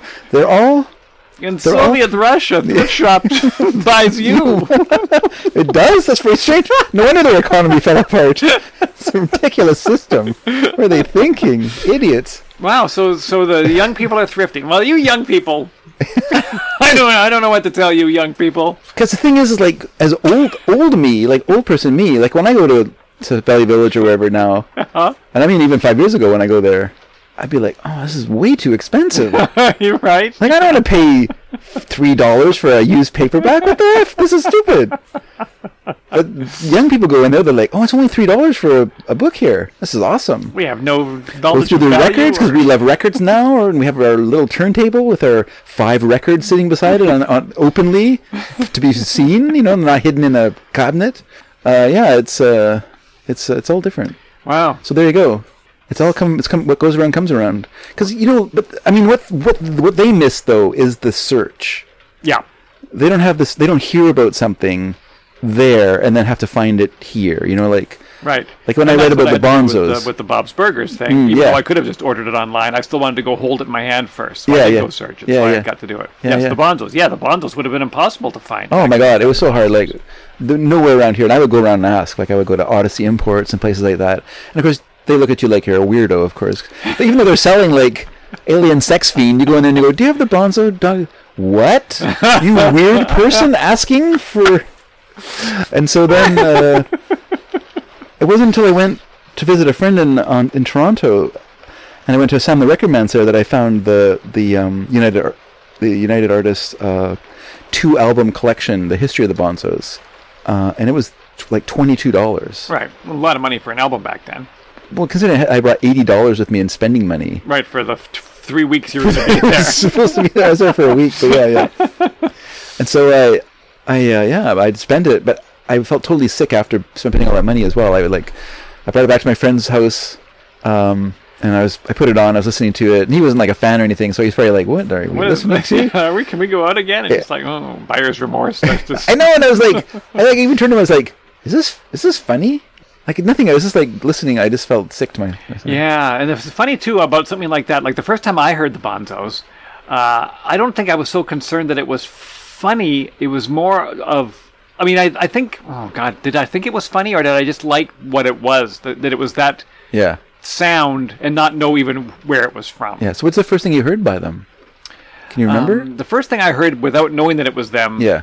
was there was a I think it was a National Film Board cartoon, or if not, it was a cartoon, but it was Jollity Farm. And Okay. it showed I think down at the Vancouver Center Theaters. Oh, wow. They used to show shorts sometimes before the movies.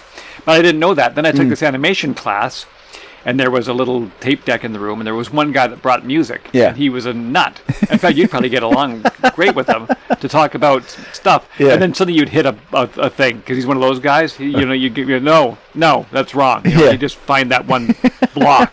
You say, oh, I, I really like the Beach Boys, and no, they're no good. Yeah, yeah. And now the conversation is over. It's like, well, no, but remember you guys were talking about the other stuff. No, no, I'm done. I'm not going to talk to you anymore. Oh wow. It's, it's sort of the feeling that I get from him Yeah, yeah, sometimes. yeah. Actually, when you and I were talking uh, a while ago Yeah. about um, about Don Rosa. Yes. And I said that I had watched this YouTube thing, and you said, "Oh yeah, where he's interviewed by this guy, and he shows him all around his house." Yeah, yeah. And there's a few things that he says in there Yes. that you go like, Trigger. "Yeah." He's like, "Oh, yeah. Yeah. And that's what my friend is Well, like. just to steal a story from Ian, and I think he's probably told on the show, but you maybe not heard it, which is that he met Don Rosa one time, and he he told Don Rosa that he was a huge influence on him, and then he used one of Don Rosa's uh, things, like you know, jokingly as a kind of a, a tribute in like a Simpsons comic, or whatever. And Don Rosa got very like, "You did what? Like you stole from me? This is a this is you know it's the where's the police? Can someone?" Come over here. So we need to arrest this man. You know, like, he got really upset looking. And so Ian- Ian's like, "Well, I better get out of here." So he like hightailed it. So, before, before the police got called, someone else could distract Rosa with a different problem. But yeah, I know when you watch that, a a you're you're you know you're dealing with a person, and I, I'm not one to talk. You look at the giant stack of books that are Yeah, going to so what kill I have us. at my house for Yeah. sure, right? But like I'm not one to talk. Like I, I'm not a collector like Rosa though, and so of course when I'm watching, I'm going like, what a nut! He's got a bunch of toys. but whatever your thing is, you know, that's that's what. It, but yeah, he's you know he's obviously like you know has his collector mania and stuff like that, but also like a huge chip in his shoulder f- for like uh, as an unsung artist and someone who wasn't recognized and didn't get the the respect or the money that he would deserve for what for what yeah, he so did. partly it seems that, but also he does he plays the flip side of it. He just says, "I never should have because I'm not I'm not a, car- a comic book artist. Yeah, yeah. I just copied what I loved. I just I'm a fan that got to do it. yeah, yeah, yeah. So I just don't deserve any fame. He also played this Yeah, card. yeah. And then he had this huge cabinet full of duck stuff. and then it was like, yeah, just people send this to me. There's only one in here that's a, that's a Carl Barks duck. Yeah, yeah. Because if it says Disney on the bottom of it, then it doesn't count. He's like, all, I, I, DuckTales isn't Uncle Scrooge. Only this is. You're just Yeah, yeah. like, geez, well, hang on. Calm down. Calm down, Don Rosa. Hang on. Keep it in your pants. So it was just a, it was that, and then Yeah. Hmm. he'd be all jolly again. So it's just like, uh. anyway. So this was the guy, really eclectic collection of music. Can you imagine if the person interviewing him had like knocked a bunch of stuff over when they're trying to like go backwards with the camera and through his house? And it could have happened because that was a perilous voyage through that house. There's a lot of things he, um, I'm not. I'm not a Don Rosa fan. I'll just say that right now. I know. I remember. I remember you saying that. Yeah. And I went home and I burned all of my. I just find him too stiff. Took it out in the yard. And I can see like when he says that, I'm not a, a di- I'm not an artist. I'm a, I'm a fan. And, Like I'm like, yeah, you were like, you're like the guys who took over after Kirby left Marvel, and were like tracing Kirby panels into the into the, all the comics that came out for years afterwards. which is why he shouldn't care if Ian used something since he traced all the Scrooges in his stuff. But I did like I did like his sequels. I liked his sequels because they were long form. I liked I liked the length. Hmm. yeah, yeah, he did. He did a very Barksian style, and if that's what you miss, Yeah. because Barks isn't doing it anymore. I don't know why. He's a lazy guy. Yeah, it's, it's 130. You'd think he'd be doing something. what does he have to you don't do? hear about him anymore. You don't. And then they had William Van Horn, Okay. but he didn't draw well enough. He had, was great in that I think Hmm. His William Van stories were Horn- pretty good, but- He did ten pagers Yeah. Hmm. from the 40s is what really what his his strength was, but his style just wasn't enough for me. Yeah. and I'd come through the 80s and 90s with those artists that had done these things and they're all everything's just you know when uncle scrooge it- like he's going to drive something to the to the bank Yeah. and so his his his his um, vehicle is a giant piggy bank you know just like why Well, why do you need to go to the bank then? Wait, doesn't he have a vault that he swims Exactly, in? But you'd haul it in a vault or in, Yeah, a- yeah. in an armored car. You think, oh, I've had to, Yeah, This is where I track the Beagle Boys. no, this, and then, then- yeah, then they come with a crane and it picks it up. It's just like, why, why did I see this coming? It's like, these are awful. Why would you drive a giant piggy bank? I think there is one like that. Yeah. And I remember looking at this particular one, probably in the 80s. And I swear that every head was the same, but it was like in, in three quarter profile right, Okay. and three quarter profile left. Always with Oh, a big grin, and it was like that, and it was like that. It's just like, oh my god, this is so lazy. And so, Don Rosa was not uh, lazy. Yeah, no, he did put a lot of a lot of work into the page. And so his sequel stuff I liked, and then his Life and Times of Scrooge I kind of liked that he that he cared to, to try to tie that together. Mm-hmm. yeah, yeah. So, so I bought the complete because the great thing is is he had that eye injury. It's not great. I'm, I'm just kidding. It's an unfortunate eye. Yeah, yeah, but right? it's lucky for you. And, Right. and for, unlucky for Don Rosa. But, because he couldn't see anymore, right? He, could- Hmm. yeah, or he had to get close. There was some some uh, beef yes. visually, and so you know you never want to have uh, anybody stricken or or die. Yeah. But as far as collectors go, it really puts a it really puts a, a point at the end. Yeah, yeah. So I got all. He's not doing any more. Hmm. No, this is everything of John Denver. Okay, I got it in my hand now. Don Rosa is better than John Denver. But What about John Rosa? John Denver or was a Don Denver? terrible, terrible D- Disney artist. And Scrooge is no good at all. It's Scrooge. It's Scrooge. Yeah. Forget about it. Yeah, no, that's funny. Um, yeah, I didn't see that. That's funny. Like when we were growing up, because you were younger than me, I still am. You are still younger than me, but we- it's, it's the younger me than me that doesn't matter anymore. Mm. But when we were teenagers, there's a young younger than you that matters. You know what I mean? Like two couple years is a big deal at that age. Oh yeah, for sure. And so yeah, you You were, always had that big beard and mustache. you were like a little squirt when we were kids, which is too bad because I think- cousin Dave. because obviously of all the cousins, like I, I hung around a lot with your brother, your brother, uh, Rob. Mm-hmm. You were the because- one. Yeah, because we were the closest in age. Yeah, because you're born in '66. Yeah. And he's '62. Yeah. So that's four. Yeah, so Huh. only four years. But I mean, he so he was slumming it, hanging with me basically. But there was no one else. Yeah, because actually, you and I at three years apart are closer than him and you at four years apart. But it seemed that when I was a kid, that you Yeah. guys should you're closer in age. Yeah, it was weird. Yeah. But it's more mature. That's my, that's my my curse. but yeah, but I'm sorry for that now because obviously, like in terms of interest, we're way more compatible. And I think I realized that the first time when you and some other cousins, I don't think they cared at all, but you were very fascinated because I had the Ruddles on on album, and you were looking through the you were sitting on my bed in my bedroom looking through the. I guess Glenn had brought you in there, which I was mad about Glenn bringing you in there because he was like a. Uh, you know what's what's yours is mine is basically his his life philosophy. Take all of that. Take all this. Really? yeah. I can have it. Like, David gave uh, Jason your Beatles album. What? Jason, who? You're hugging it to your chest. You're not getting this back. Hey, I bought that at A and A Records at Guilford. Yes, you've, I think we've talked about this before, and I don't, I don't clearly, I, I remember going in there, but I don't remember why I would be looking at the Ruddles because I remem- don't remember what year this was and when I was first aware of the Yeah, Ruddles. yeah. you know what I mean? Or did I just happen to have that in my hand when you came in and said, "Hey, he's pretty cool. He's got the Ruddles." I was moving it out of the way. yeah, I dropped a sandwich behind all these albums. you seem to be in, you seem to be interested in it. And I don't know, maybe maybe you never heard of it, but but seeing it caught your attention. yeah, like I say, I don't know what year like, what is- that would have been. What is this sacrilege? They're making fun of the Beatles. But uh, it was always strange to go to one of the Dedrick things, and, and if anything, we, we rarely had anything at our house, and I was always terrified that someone was going to go in my room. So if I was to come into my room, there'd be people that are just like, "What did you touch? Put it all down, drop it, and back out. I don't want anybody in the room." yeah, And I'm still that way. yeah. Your your dad is kind of. I always felt like your dad kind of was the center of the family, like the the the the hinge of the family. And I don't know if that's accurate. But that's how it felt to me. But probably our house was the most visited house of all the Dedricks. We had a swimming pool. Yeah. And so we could have summer things. we could have summer thing and winter things, and we often had like Uncle Kenny and his kids and stuff, which were way way younger than me. Like I taught all, all of them to swim. Most of them have drowned. Most, most of them by just neglect. You're a swimmer, I don't know what's gonna happen to you. You're fucked. Sorry, Water bad. that's what I'm trying to say.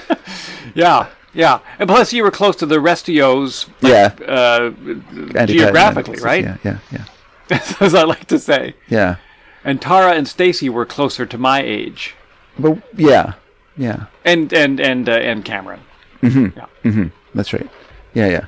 But I mean, yeah. But we still hung out, so Mm-hmm. that's because we had a pool. At a pool That's the Go great, stand up by the the, pool. great leveler, the great age leveler. house. I remember your dad had a video camera. No, Oh, I wonder whose family that was. that's a weird, that's a weird memory to have. That's not true. I wish my dad had a video camera. You didn't have a video camera? No, Like one of them great big shoulder-mounted No, ones? we did Like a not. beta cam? I wish. I would have died to have one of those. The Oh, only way we could use a video camera was my friend had to pretend he was doing a project at his at his private school. Uh-huh. My friend, my bad friend. Luckily, he was a bad bad kid, so he had no problem lying to his the fathers at his Catholic school and say, "Hey, we're going to do a project this weekend. Is it okay if we come in and, and use the video camera?" And then we come in and use the video camera, and we just use it to film sketches. oh, okay. Oh, that's good. Who? What? Dedrick had a camera then? Jerry? I don't remember one at all. I remember I want, there's one Christmas, and I could have sworn it was your dad. Well, maybe your dad had it, and it was somebody else's. I Do not remember this. It was possible then. I don't know. Then he was immediately drafted. He's- Clear, the memory is clear as a bell. How how could he be doing videography and singing in the kitchen?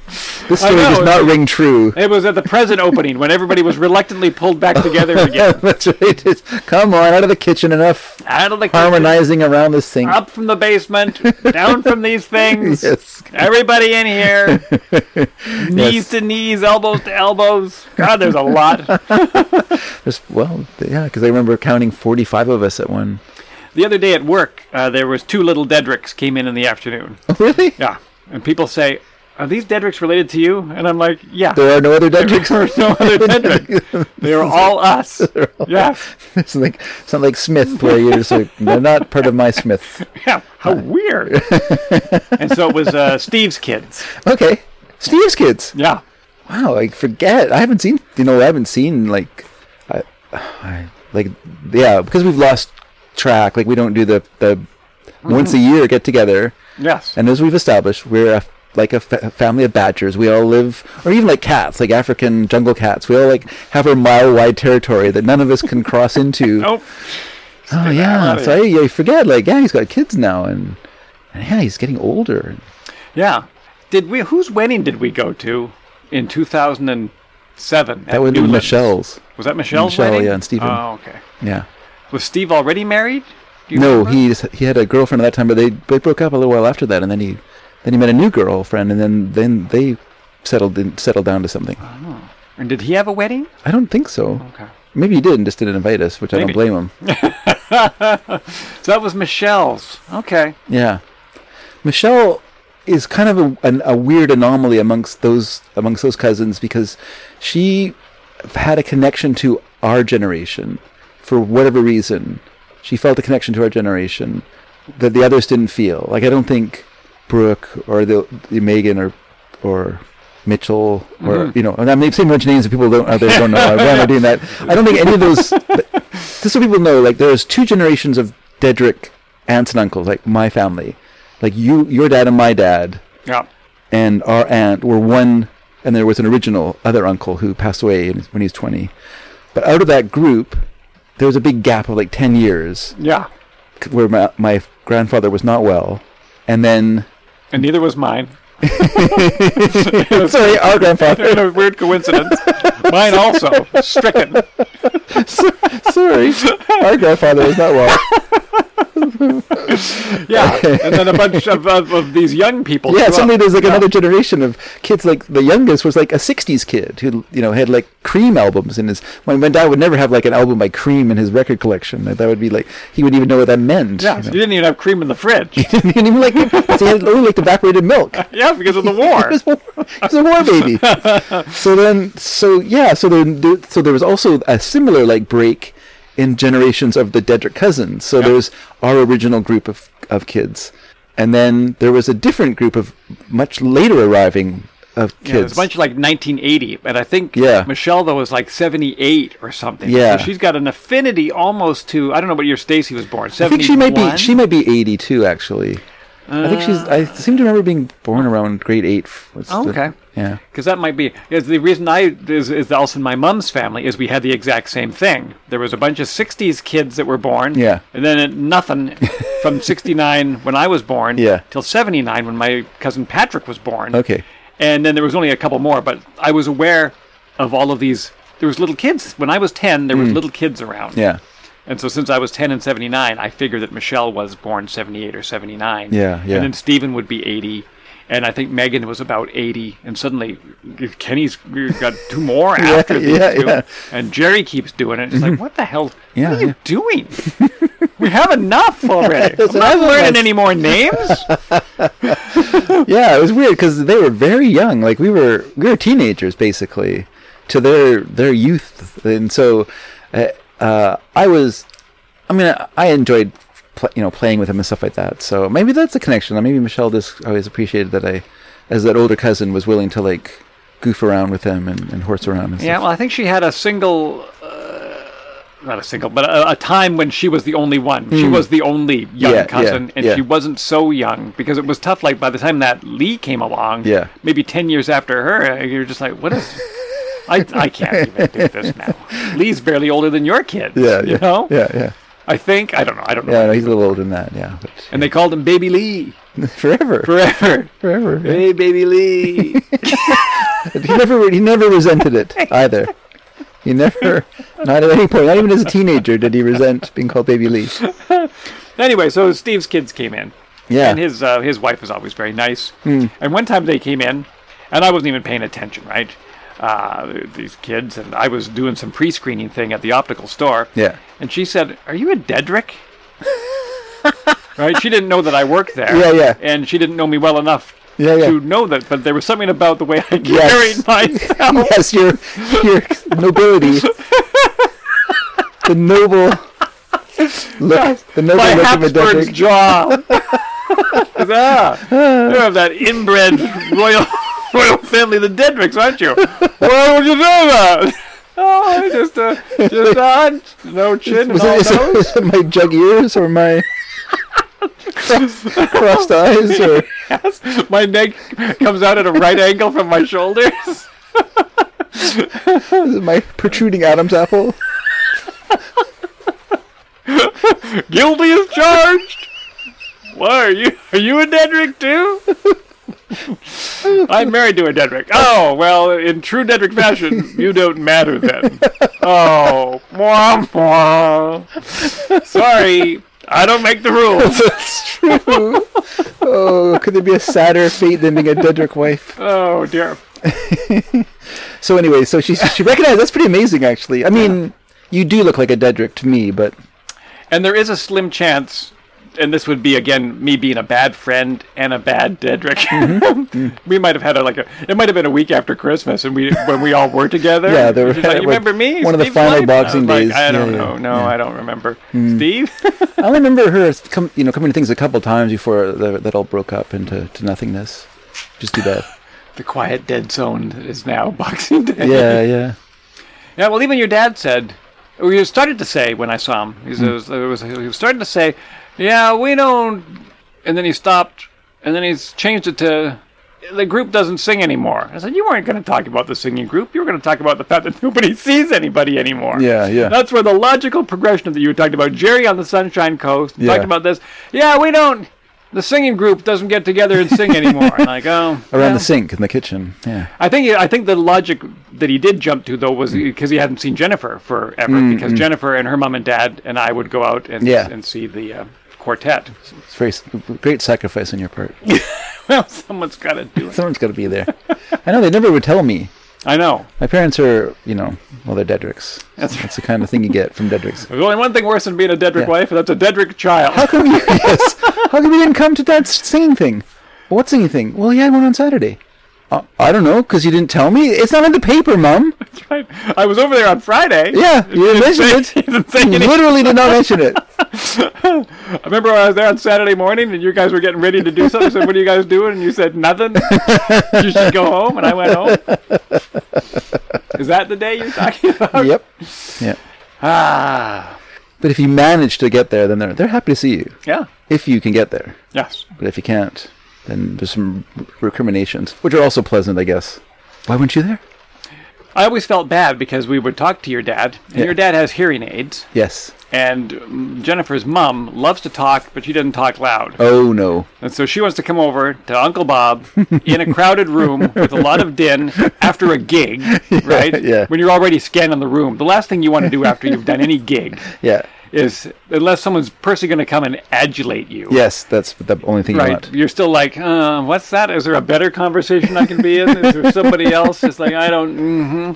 And so she always would come over and say, oh, Bob, you were so great. I said, uh-huh. He's, he's trying to lean over, come down to her, and she's saying the stuff. He's like, uh-huh. And he's like, oh, sh- I see her once a year. Who is this? This must be Jennifer's mom. And the whole thing was like, we got to go. We're, mm, get out of your hair. Oh, thanks for coming. Always, but so he was always so great and gracious about it. Yeah. and I think that was the jump. It was just like, yeah, we don't see family anymore, and Hmm. Yeah. that's also where I would see you at this thing. Yeah, yeah, yeah. Yeah. Yeah, I guess they're not uh, doing anything. That's too bad. yeah, he mentioned a little bit about it Hmm. because I guess uh, they just, you know, they're all ninety. It has to stop eventually. Yeah, I mean, I was super impressed with my, you know, I'm out, you know, like, I don't know, my my parents and I haven't always like gotten along like a house on fire, mm-hmm. but um, because you tried to burn down the house. that analogy is I thought always that's what it meant. I thought finally we'll get together as a family. on the front lawn in blankets. I know this is bad, mom and dad, but just think about the togetherness we're experiencing right now. We'll talk about this for years to come. This is the talking point, everybody. but m- my dad used to uh, when my dad was in barbershop singing when he sang in barbershop, which is a whole other thing. he uh, he would put like he would personally put together the entire Christmas show. They would do a Christmas show every year. They did it out at um, that private school that you can see from the freeway. I don't know. Yeah, the what it's called. Shandos. yeah, the Chandos Patterson, Uh, Patterson, yeah. Auditorium, which is a big place. Yeah. and they packed it. they did. They did it in the clever way though, because you invite a lot of groups to sing with you, and that brings out all the families with the groups as well, right? So if you Right. have like, if you have like forty-five singers on stage over throughout a show, that guarantees you at least a, hu- you know one hundred and thirty people in the audience. But no, it would be like packed. And my dad would organize it all, you know, get all the people out for it and stuff like that. He would be the MC, of course, because my dad loves to talk and be a performer. And uh, and yeah, it was so impressive to go to that every year and just think, see all these groups out there just uh, singing and Yep. it's amazing. Super impressive. But yeah, just over time, of course, time. You know, time is bad in some ways. It's also good.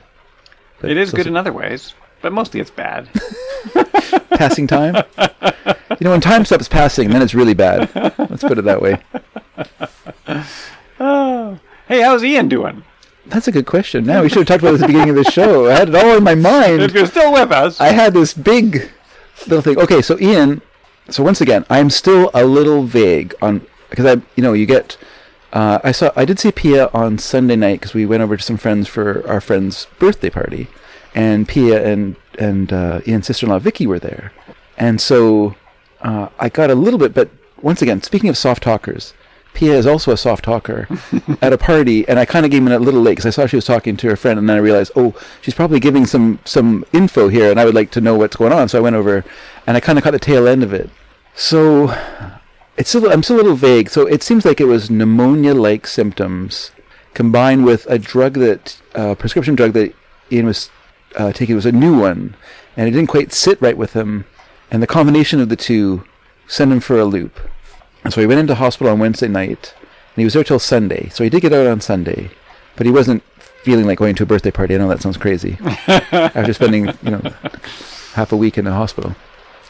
But uh, I heard from him the other day, and he said his numbers are really good. So he's doing a lot better. Like I think they're using like oxygen levels is what that's what was out of loop, out of the loop, or out of whack, not out of the loop. Right, like a Out of blood whack. oxygen level kind of a Yeah, deal? yeah, I guess he has like some sort of reader, like an oximeter or something like that, that can read your, your blood levels, your Making oxygen up, levels. Making up equipment out of your head. Oximeter. I believe it's a thing. Could have been. no, there's I something, mean, you're right. Maybe it was an odometer. Something anyway. Something was out of whack. And uh, yeah, so it was showing like elevated levels of oxygen in his blood. So apparently his lungs weren't working properly because they were so full of liquid. Mm-hmm. And so there's a, there's a lot of so that's what I mean by pneumonia like because it was like there was liquid in his lungs. He was like crackling when he was breathing Mm, right. and and it, it was bad enough, like bad enough with like a you know chesty cough and a crackling in his lungs and not being able to sleep and all these problems that Pia felt like we better you know get this taken care of. Like it's not just you know kind of insomnia. It's not just the bad cough. It's a combination of things that are not good. So they went. They went to emergency, and emergency agreed with him, and like he went into the hospital. Came home Sundays, but his levels now are good. Uh, he's just not quite at the stage where he feels like up to doing a, a podcast for three hours. So, you know, I'm a lot. so, I don't think that's true. so yeah. Oh, good. But he's not. Yeah, he's just not. But he's he's fine. Like he's he's home. He's happy. He's he's with with his cat. He's with Pia. He's in his own bed, which is great. Yeah. Which is way better than being in a hospital. and he heard our last episode, and, and he, does he have any notes? Does he have any? just thought he said that. Tone it down, Jason. It's all. You're not giving Dave enough time to talk. That's what he said. I- Yeah, That's not me. that's not you. That That's comes- that's Ian. That's Ian. I'm not trying to like get more of me No, on the he's show. not feeling 100%, so he's saying something. Wait a second, what are you trying to say? Nothing personal. Uh, Oh, good. Yeah, no, he's uh, he's doing really good. So I'm pretty confident that we'll hear him next week on the show. So I know the show's important to him, and he loves doing it. So Yes, in soon fact, as we you should have can. plugged his stuff that he normally plugs at the, at the end. The Critical Hit Show, which he wasn't in, but I was already this was last week. He missed it because he was sick. Oh. So yeah, because he was taking a critical hit. he took a critical hit. Yeah. Yeah, yeah. Luckily, he rolled a 20, 20 on the and uh, escaped. Whatever fate was in store for him. Yeah, it was uh, it's scary. It's scary when you when you. It's scary when people get sick, but it's really scary when someone gets sick and then they're in the hospital because they're sick. Yes. Like that's like more than just you know like when someone says I'm not feeling very well, you're like oh that's not good. But when they're like oh I'm not feeling well and I've been sent to the hospital, then you're like oh this is terrible. Like, what's going on? Yeah. Like And if they're going to keep So- you there a couple of days, that's even Yeah, worse. yeah, that's because even worse. if you are in the hospital, they, they want you out. They don't want you yeah, in the that's hospital. exactly right. That's exactly right. Like it's, it still amazes me to this day that I went to the hospital. They removed a testicle and sent me home that day. Yeah. That's how little they want you in the I'm hospital. going to give you an ice bag and a Yeah, lot of pills. that's right. Sh- Shouldn't I stay overnight? Get out of here. No! no, go. You want a super bug? You can- What's the matter with you? You can stay at home. You'll be fine. It's just a testicle. Yeah. What do you think? It's important? I was in two nights for my broken ankle, but I'm sure they didn't want me there that first night. Mm. No, they were it was probably only mad at because it you. was late at night and they didn't know what else to do with me. When did you break your ankle? Why did I? W- uh, When did you break your ankle? I'm not, Um, if why is also a part of it, you I'd mean a like to- year? Like, I'm more looking for like a story behind this. I didn't know you broke your ankle. Oh, well, let me tell you. Um, I broke my ankle several years ago, 2007. Okay. It was uh, early December. It was a beautiful day. Ha cha cha cha. It was a Christmas snow, a special magical Christmas snow. Was it? Was it actually snowing? It was actually snowing. It was December second. It snowed before Christmas. Well, it's a rarity here. It In, was a rarity. and I went out and I shoveled the walk. oh, good for you. And Jennifer came out and took my picture. And there's a picture of me shoveling snow. Special Christmas snow. We wearing your hat for I this. was wearing my hat. and I said to Jennifer, I said, when I finish this, we should go for a walk. Oh no. Let's go over it to Starbucks. okay, And we'll get a hot chocolate. that's a good idea. Yeah. Marsh- And marshmallows. maybe Okay. I don't remember. on account of what happened later on on the way home from the same. Oh, so you went to Starbucks. You made it there, We went there and I slipped a couple of times. Uh-oh. Because the sidewalks had snow on them. and I didn't know the words foreshadowing. A special Christmas snow, a magical snow. and so I got a hot chocolate, and it warmed up while we were there, so that the awning outside Starbucks, covered with snow, sloughed off because you know it's four degrees above zero. Vancouver. The Vancouver. snow comes, then it goes almost right away. And we walked back home, and a couple of times I slipped. Oh dear. And Jennifer said to me, she said, Jason, Yes. even though it's a magical Christmas snow, you must be careful. Yes. You don't want to fall. And I said, Jennifer, if I fall, I'll fall in the snow. what could be more fun on a magical day like today? And we came into our townhouse complex, and I slipped, and I fell on the concrete. And there was a pop. Ooh. Yeah. And it was magical. and there was an old man shoveling snow. And he came over and said, You okay? And I said, I don't, I don't, I don't think so. and I tried to stand So up. what happened to your Jimmy Durante impersonation? That's right. I left it laying in the ground, melted into the snow. And uh, uh, he got his car and drove me the 30 feet from where I'd fallen to my house, and I hopped inside. And he said, It seems all right. And he pressed on it. And he says, That hurt? And I said, No, it doesn't hurt. But uh, he pressed, and uh, I went and I laid down. And I thought, I'm not going to be able to work tomorrow. I've done something bad to my leg. And so I called my boss. yeah. And he said, "Well, you must have been out in the s-" Oh, he was a narrator. Your boss was narrating this. I didn't pick this up at the beginning of the story. And I said, I fell down and I've hurt my leg, and so I don't know if I'll be able to come in tomorrow. And he says, Oh my gosh. He said, Let me ask my wife, who's actual medical doctor. Yeah. And she got on and she said, Was there a pop? And I said, Yeah, there was a pop. It's funny that you should mention that there was a pop. Because who expects a pop? Yeah. And she said, You got to go get an x ray. And so we went out to Peace Arch Hospital and I got an x ray. Some hip Well, it was- radiologist yeah, yeah. It was like, dude, you got a broken ankle. Bro. Yeah, bro, you're spending the night in the hospital. He was like that. Whoa. And I'm like, oh, that's not good. Yeah. It's totally tubular. totally tubular. And so, and then the next day, Hmm. I was woken up from my morphine induced sleep Yes. by a doctor looking very closely into my face. Yeah. And he said, we will do surgery tonight. Surgery. Yeah. Because you got to put the leg back together. Oh my gosh. I had broken a little side ankle bone and a little Oh. back ankle bone and some Okay. other little. Uh, I yeah. Were, whatever it were happened. they dry bones? That's the real question. They were dry bones. Them bones, them bones. them- Okay. and then that day, I was in and out of consciousness. Yeah. And uh, Jennifer and her mom came to visit, and I remember being cruel to them and sending them away. Not the uh, I didn't. Yeah, yeah. I was like I was falling asleep, and I'd wake up, and they would be talking, and I said, "Go home. You don't need to be here. I'm not talking to you. I appreciate your coming, but." Go home, and they were like, "Oh, okay." And then I felt bad, but Yeah. I was also unconscious. Yeah, yeah. And then they did surgery on me. Nothing like, makes you crabbier than being in the hospital. yes. And I don't know because it was winter. Yeah. A special black skies. Yes. So I didn't know what time it Yeah. was. Was your doc? Was it Doctor Calabash who was? Uh... It was Doctor. Good night, Doctor Calabash, wherever you are. I forget what his name was. I thought he had a name like Doctor Payne or some sort of weird name like that. Doctor Surgery or Doctor Doctor. I don't know. And uh, they did the surgery. Yeah. But then the next morning, they woke me up Mm. and they said, We're going to teach you how to use crutches. And I said, Oh, mm, this is not easy. And they said, Yeah, you get the hang of it? And I said, No. And they went, Bye. and put me in a wheelchair and sent me home. Yeah. Yeah. And then I was laid up at home for three months with a broken ankle and physiotherapy. And Oh. yeah. Oh, sorry to hear that. Yeah, it was a bugger. It was, and uh, and it's funny because you think you're well, I'm off work. I guess I'll do all this stuff. Yeah. Oh, you know, you got a broken ankle, and it was it kept snowing. The Mm. magical Christmas snow didn't stop. Oh, that was that year that we had that crazy snow that. No, that was the following year. we had following- the crazy snow, but this was the precursor when it just like, well, is it not well, again? Yeah. really. But it wasn't the crazy snow. Okay, that was next year. When you Okay. came and got us because Oh, we were that's staying right. at, at Bob and Sandy. That's right, that's right, that's right. And your vehicle was the only one that could come down the cul-de-sac because it was never plowed. Yeah, yeah. Ah, that was awful.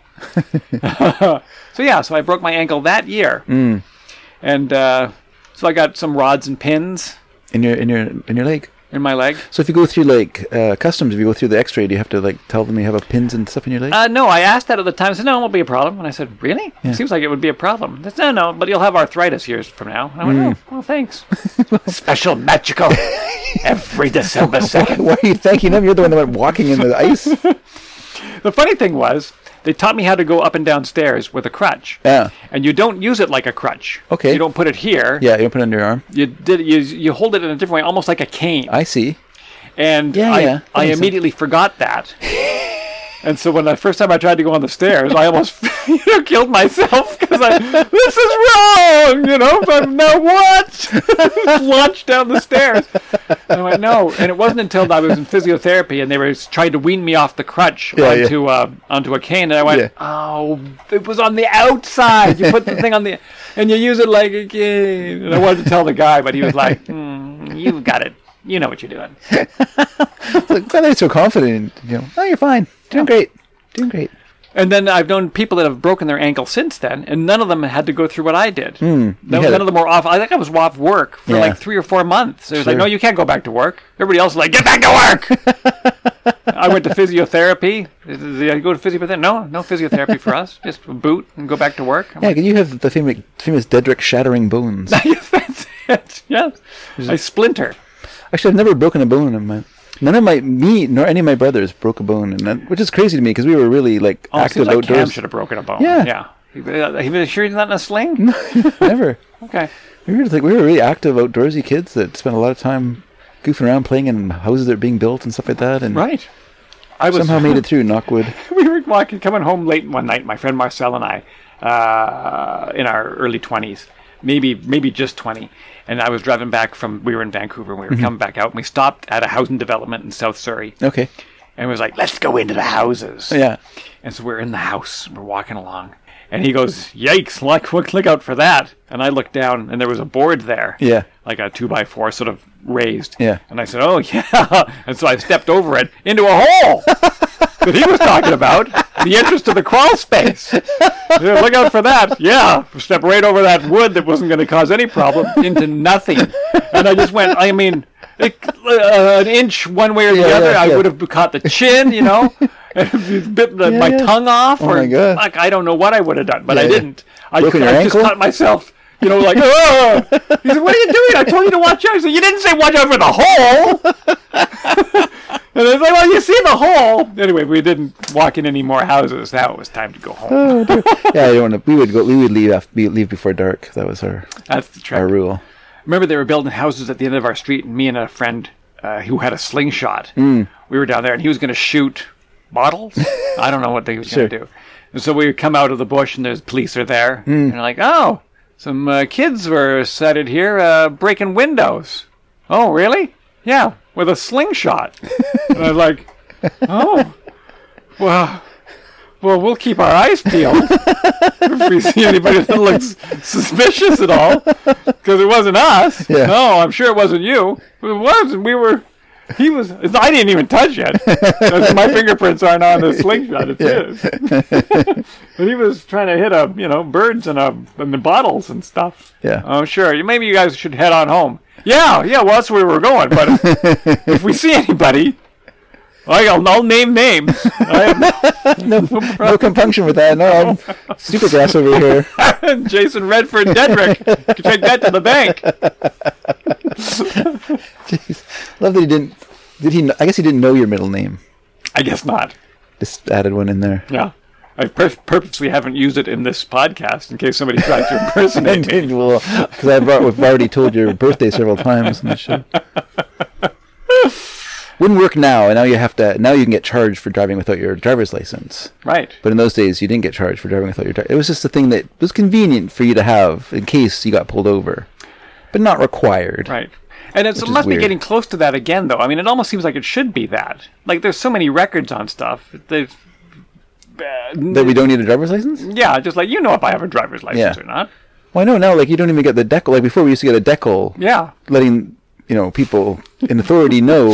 I have an inch worth of stickers on your car. yes, I d- yes.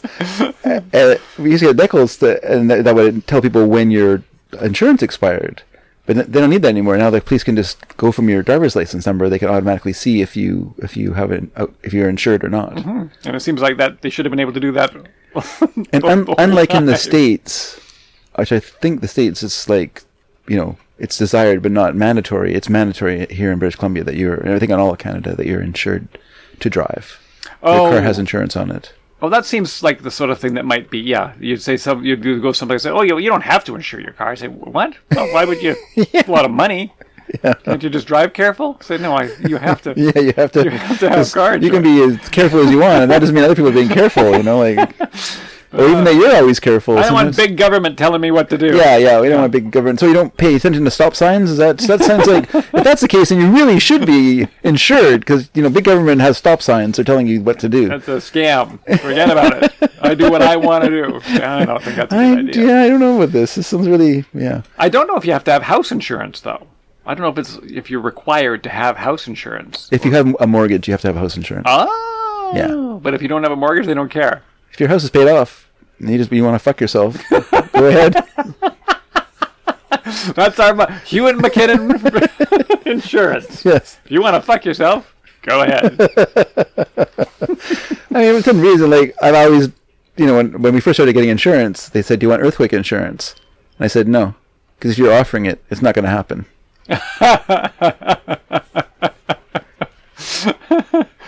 Right. You know, yes, they're like, well, we live near a fault line. No, near is not the other side of Vancouver Island fault line. That is not a near fault line. Isn't there one out in the Strait of Juan de Fuca? Or yeah, No, it's on the other side of Vancouver Island. I'm pretty sure. I thought that's why Vancouver Island was separated from the mainland. I thought there was a little fault that went up there. Is that right? Ah, can I interest you in a? No fault of mine. That's what you got. You got the no fault insurance, no fault earthquake insurance on account of. I don't think there's a fault. now that you say that, I'm now I'm a bit worried. Yeah, No, I don't. Doesn't doesn't, doesn't worry me. Ah, you got a wood frame house. It's fine. What's what's the worst that can happen? Fire? Oh yeah. Flood? Oh no. Oh dear. Oops. You know what? If your house, if your hou- if you had an earthquake and you claimed it, claimed that they would just their your rates would go up, it would just be a disaster. You're In better two off ways. making another one. It's better off. The value of this house. Seriously, the value of this house is so little. I didn't realize how little value there is in the house here. Mm, right, like it's all land Yeah, value. The house like- is everything we live in is a tear down. like I, this is not so totally I, like I can't remember the exact figure, but it, like yeah, like our our property is valued like like almost a million dollars, right. which is stupid, but that's what it is. Our house is worth like thirty thousand dollars. The house is sixteen dollars. the house is nothing. like what's funny, like when you come when you come out to like old t- Langley or old you know old parts of this area, old Fraser Valley, is that clearly when people came out here, land was nothing. The house was expensive. So you see like big properties with little houses on them because oh my god, who can afford? why am I building more than four rooms in a house? I don't need that. I, this is fine. That's it's the nine good. kids will sleep together. I'm We're not going to heat the it's like, place. if we get kids, we can put it. We can build higher. It's fine. But you know, like, so there's so many little tiny houses. Like, they're all they're disappearing now, obviously, in the rush to develop. But when I first came out here, there's tons of these little old like bachelor farmhouses and stuff like that. That Mm-hmm. you know, like farmers who came and were going to bring their girlfriend over after they s- established themselves, and they wrote back and said, "Guess what? I know it's been five years, but I finally got everything up and running. You can come over now." Yeah, I'm married. I'm married. I'm married Sorry. long ago. I married long ago. You find someone there. I'm never gonna find. We're all bachelor farmers That's right. living in this one area. So yeah, there's like tons of these old houses that were around here that just were four room houses. This all over Langley, and uh, and that was just cheap to build. You know, like yeah, I'm on 40 acres, but I I don't need a t- 3,000 square foot house. I just need this little 200 square foot bungalow. Yeah. If anything, I need a enough. big barn. That's what I really need. Yeah, the barn's bigger than the house. It's all changing now. Like the barns are falling down, and the houses are like ginormous motel-sized, uh, whatever they are. Yeah, so motel size that you look at it and say, is that actually? I That, think it's a motel. that might be neat. No, no, it's a house. Oh my gosh. They're hotels. they're just not hotels people pay to live in, and they're that way, you know, they're but they're like a hotel Yes. inside. Like South Fork, What's that? the house on Dallas. Oh, They had their room, but it still looked like a, like a oh, hotel oh, hallway, okay, really. yeah. It's not your room and your room and your room. Yeah, Oh, okay. Yeah. Well, there's a house near us that it's like it's like a modular house, and so they've built it like in in modules, so it's all connected together. So it's this big long house, but they're clearly all separate residences as one house. So they're they can, you know, no one can get after them for having a multi-family dwelling on a place that's supposed to be single dwelling house. Right.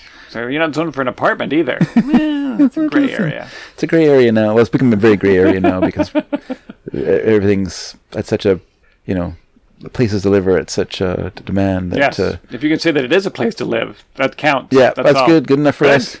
Good. Where are people going to park? Doesn't matter. Hark schmark. Someone should be living in that car. that's right. We have room for vans. We've got rooms for vans to park here. Any motorhomes can park here. This is perfect. This is fine. It's all Even your little cul-de-sac here has a lot of cars on it. because we're all basement suites. Oh, Basement suites or families that have grown up and the kids are still at home and have cars. right. So you got two things. So, like, so we have rental houses around us here, or just, and then it's, uh, or just places that they've kind of, yeah. Actually, I don't think there's that many basement suites here. I think one house has a suite, maybe two. But I think the other ones are just, mul- you know, family with kids that have grown up and stuff like that. So they they have a car and and stuff. And then we have three cars. There's only two of us at this house. Stupid. Wow. Affluence. I don't. It's not affluent. the one car is like the Volvo out there. Uh, like Lisa said, I'm going to drive the Volvo, so we should insurance. Uh, I'm sure, sure. And I'm like, sure, you want to drive that car? Because that car is not a great car. like it literally does not feel like you should be driving that car. In fact, the other day, this was like it has no, it has no. Like I imagine, like in an engine, there's some sort of like vacuum, like some sort of like sealed. It's like a sealed unit, so it can like the pistons can go and like it's all working. Like, and I feel like this this Volvo, it, the the motor feels like the vacuum is gone. Like there's some place that there's air leaking all over the place. There's oil spewing out of it. There's air coming out of it. You go to accelerate, it doesn't know whether to drown or can't breathe. Like it's just like it's just I don't know. You like like when I the reason I stopped using it is because I would be on the freeway and I would hit a hill and I would go from uh, you know hundred to eighty on this hill and I'd just be putting up it and I have to move over drive with the dump trucks. Just, that's all the three of us is tough, going up this hill. I think. Everyone I else can, I going think I back. can, I think- Yeah, this is awful. And so finally, I'm just like, I need a new car. Like I, w- you know, I'm real, I was like, I'm putting it off because my plan was like to not buy a new car until like this whole pandemic thing was over and prices kind of normalized a little bit, etc. But it was just getting like so bad. Yeah. It was so so bad. And then so I, I said, "Oh, I'm taking this off the road. I'm gonna, you know, I got the Subaru. And then then Lisa's like, well, I'm gonna drive that car.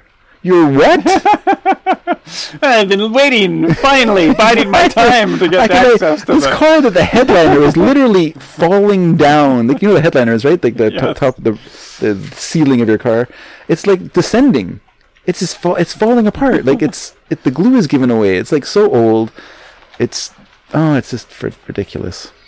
and how do you get rid of a car nowadays? That's a good question because I cannot, in good conscience, sell that car Right. to another human being. Now some eager kid comes. This is yeah, my yeah. first hey, car. this is my first car. oh, it's the perfect car for you. It doesn't go doesn't go faster than thirty kilometers an hour.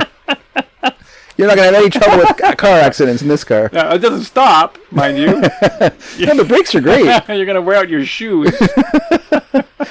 Actually, the brakes are really good because I, I repaired the brakes a little while ago. When I, before I before I took it off the road, I redid the brakes, which was a stupid waste of my time. But I didn't know. What did you know? I didn't see it coming. You were working on plumbing when I came over tonight. I was very, very badly. very badly. But I was working on plumbing. I was trying to fix my. I just the the you know it's, I have one of those. dr- You know, it's just one of those things like the fancier you make something, the more difficult it is. That's the George Dedrick story. Why don't we have power windows in our car? Just one more thing to break. Dad's perfect house would have been one door, no window, no doors inside the house. One more thing to break. That's one more I thing. mean, he's to go not wrong. wrong. he's not wrong. But once once you've had a car that you can open up with a key fob, Yeah, You could never go back can't from go that. back. No way. Not when you have kids too. You have to roll down a window and use a handle thing. Yeah, yeah, yeah. About it. Any. Yeah. I mean, I still have to use a key to start my car, and I feel like Oh my God. people are looking at me. apparently that's safer. Like I have a push button one. and Apparently that's not good 'cause it's easy for thieves to uh, do something. They can be thieves, but I'm like, well, if someone wants to steal your car, what's stopping them? if they really want it, they probably will get it. Yeah, like uh, whatever. Or you're going to make it so difficult that you even you don't want to drive it. That's right. Gotta take the club off the string every time I get in under this stupid car. But um, So you're fixing there's this the sink, the the upper downer at the back of the Yeah, sink like that the makes little- thing go up and down. yeah, so your plug. previously I had a drain that I did have uh, like a little rubber stopper that I would drop inside, and that was Yeah, that was when good. we were children, we had a cork on a string, and that's all it was, on a chain, The cork on the chain. basically, right? That was Yeah. what you did. We didn't have a cork, but But you were the- pretty the rubber fancy. stopper Yeah, with the a rubber chain stopper. is Yeah, what you had. and It so was attached, so nobody could take it. yeah, like a pen at a bank. and eventually the the um the the faucet started to to corrode. So I thought, well, I'll replace a faucet. And so when I replace a faucet, it came. It, it- they always come with a faucet and with the drain as part of the kit. And so this one came with the yes, with a little thing that you pull a tab up and down. Yeah. And so I, I bought it, but I bought one that was new and fancy. we got a whole new system for these. No more of this rickety old piece of metal that you pull that goes up and down and raises the, the stopper. No, no, no. We don't want that. This one has a little cable that when you pu- when you pu- pull the stopper up in the back, it turns a little plastic thing that then raises.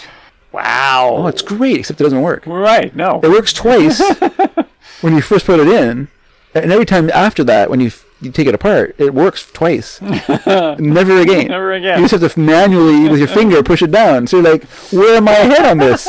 Because now I have this thing that I have to manually push up and push down, and then raise up with the stopper thing. But it also gets hair in it.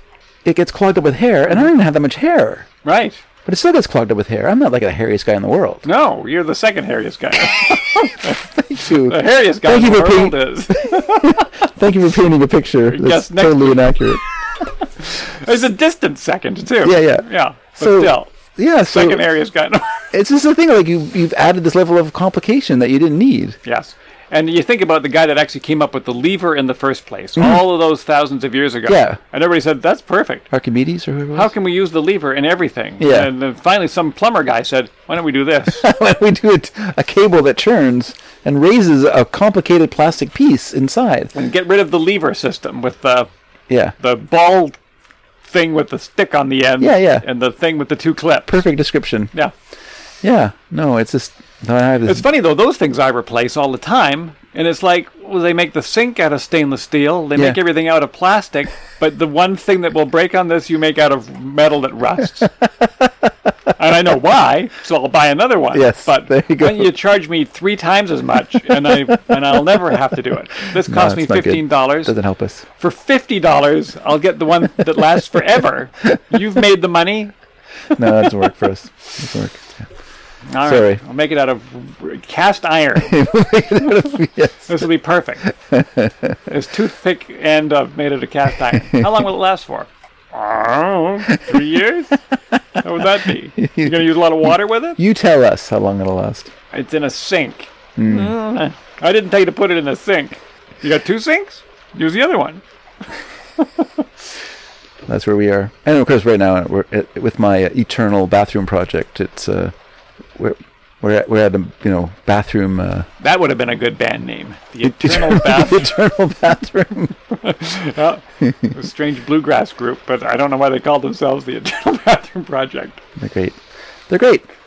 All right. Well, we're at we're at two hours. I think maybe we should uh, move on to our listeners' qu- uh, responses to our listeners' questions. Yes, let's do that, and then I'll return to my home. All right. So I'll just um just gonna run and grab the uh, tablet. You go run and grab that. I'm going to tell your listeners a story. Oh, really? Yeah, Okay. a brief story All right. You do that because I watched The Reluctant Dragon. again. Because of interested in this. well, you'll have to listen in on the podcast and see what I said. We'll see how fast uh, Dave Dave comes back, ladies and gentlemen. But I watched. We were talked last week about The Reluctant Dragon, and I disparaged Disney's The Reluctant Dragon.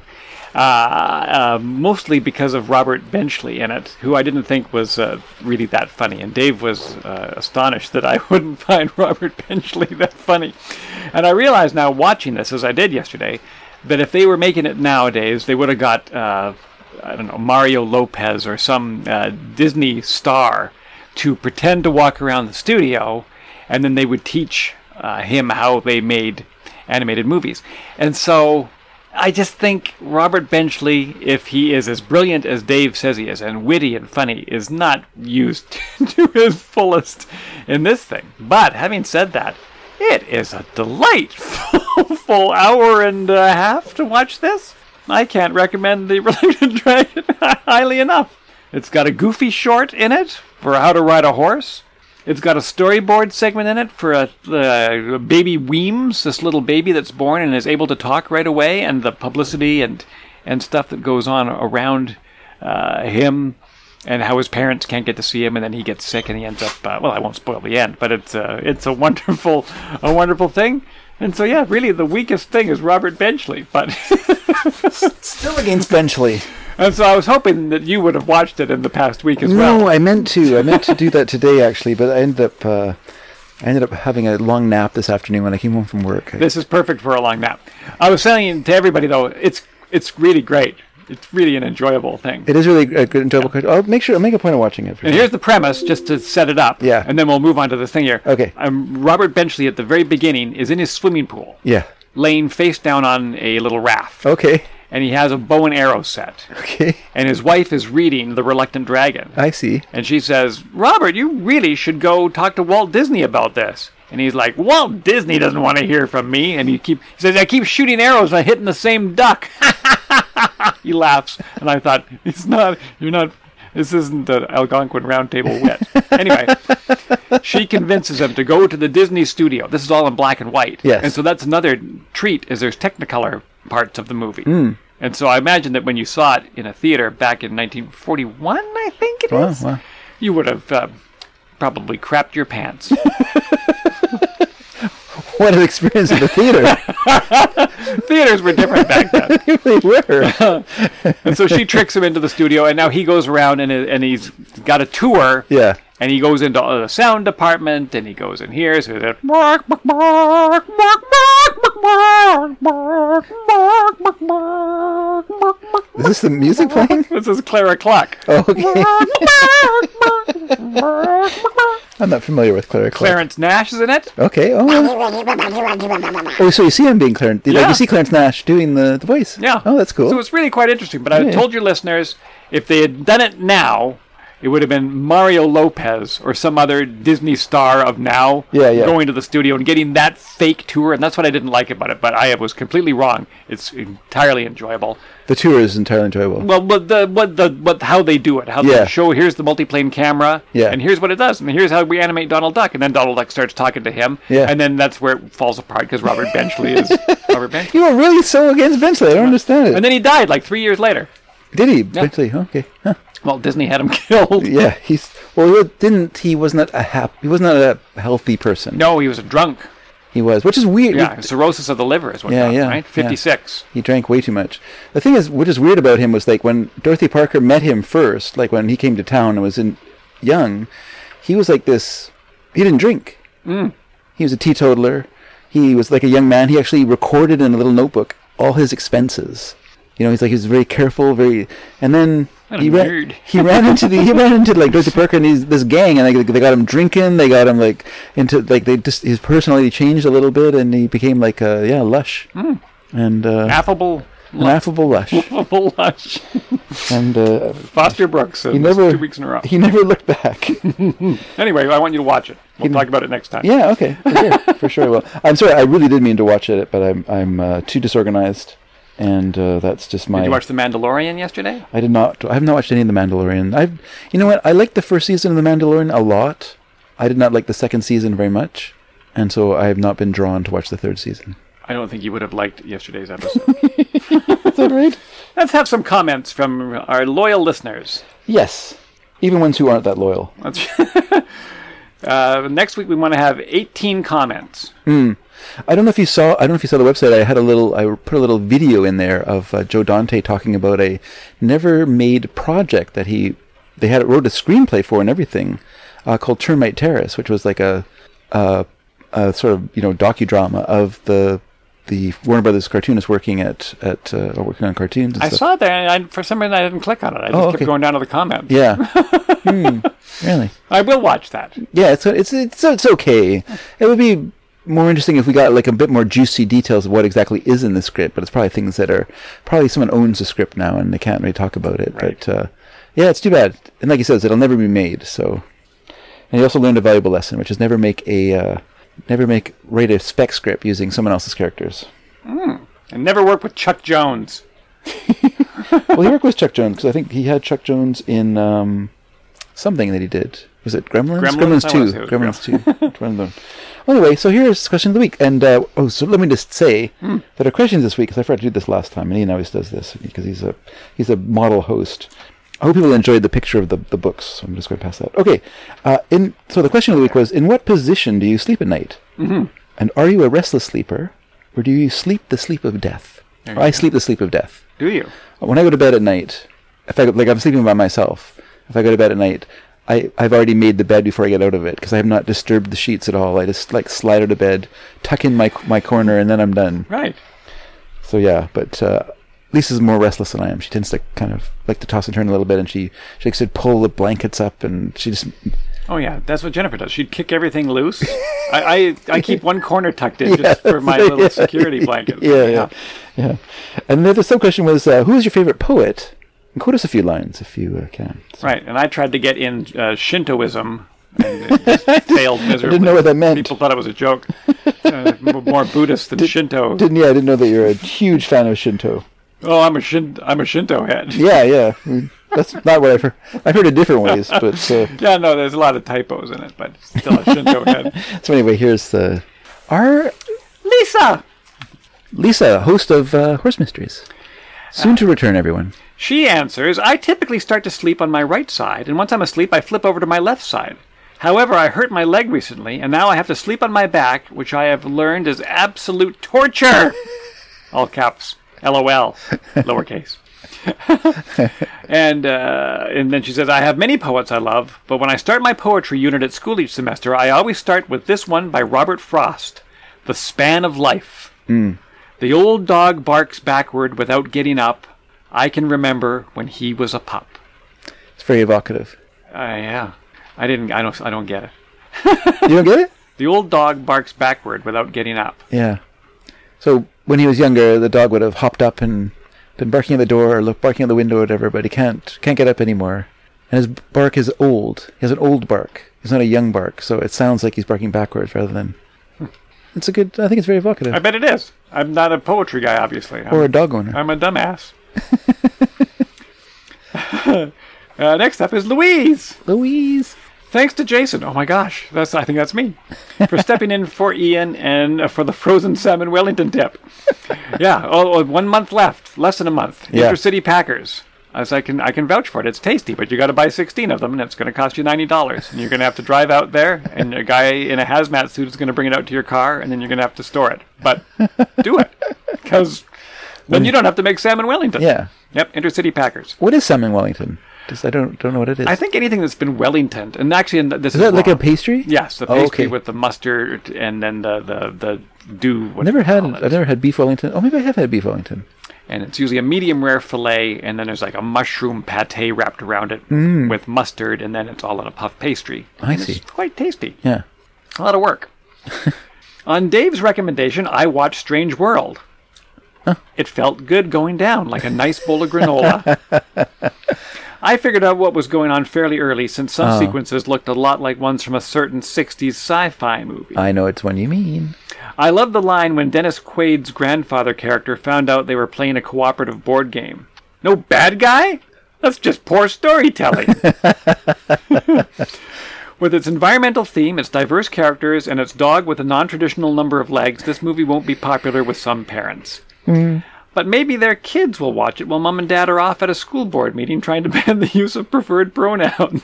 Good point. Good call. Well done. Uh, for your information, the movie is from Disney Animation Studios, not Ah, Oh, I Pixar. thought, I thought it was Pixar.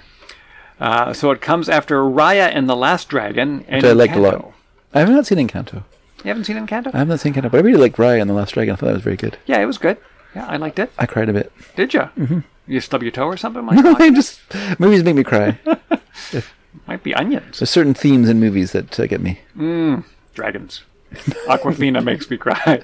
yes, all those things, but also not like family and things like that. Yeah. Like, Oh, well, Encanto will make you cry too. oh, great. Yeah. Uh, I saw Encanto and, uh, and I was drinking, Okay. which isn't what you should do. That seems seems the opposite of what a Disney film requires. Yeah. And then I drank too much. Okay. The little side story. it's a longer film than you expected. You yeah, I had to watch it again. didn't. You didn't. didn't pace yourself. No. Uh, so she says, uh, yeah, uh, both worth checking out. Last Drag, Ryan the Last Dragon, and Encanto. I don't know that I agree that Pixar is slipping. She says, "Oh yeah, you went off on a thing there, and I agreed with you, and now look at we're in trouble with Louise." Luis is mad at it, mad at you. Their early movies all had lead characters voiced by adult white male comic actors, even if they were toys, ants, rats, fish, monsters, or cars. Yeah. There's nothing wrong with that, but I'm glad their more recent films like Luca, Soul, and Turning Red have other points of view. Lightyear didn't quite live up to my expectations. Uh, yeah, that's uh, I, I keep I keep forgetting about Lightyear that it even happened. I saw it in the theater. I thought it was fine. Yeah, it was fine. Uh, she says I liked the plot, and it would have been fine as a standalone movie, but it didn't seem like a fictional movie that would have spawned the Buzz Lightyear merch we see in the Toy Story world. And I agree with that. No, I thought the the animated Buzz Lightyear film that came out around the around the Toy Story era was more true to like that that sort of Buzz Lightyear. Yeah, I just it didn't. I, I, it's that's because they, they kept saying that it was this is this is the movie that inspired the toy. Yeah. and I said, well, then the toy wouldn't look like that toy. No, it wouldn't. 'cause It it's- would've looked like it's a not a G.I. movie Joe for kind of kids. It's not a movie for kids either. It's a movie for adults. Her favorite poem is "The Tiger," spelled T Y G E R, Ah, William Blake. by William Blake, you go. spelled B L Y K E. As a kid, William I liked Blake? Hmm. the rhythm, also with a Y, of the meter and the weird imagery of someone creating an animal as though he were a blacksmith working in a forge. Yes. I don't know this poem either. Tiger, tiger, burning bright in the forest of the night, what uh, what immortal hand or eye could frame thy fearful symmetry? Hmm. Or symmetry, I guess. Also with a Y. Yes. But then I learned about the allegorical aspects of it and appreciated the philosophical musings in the poem. Did he smile his work to see? Did he who made the lamb make thee?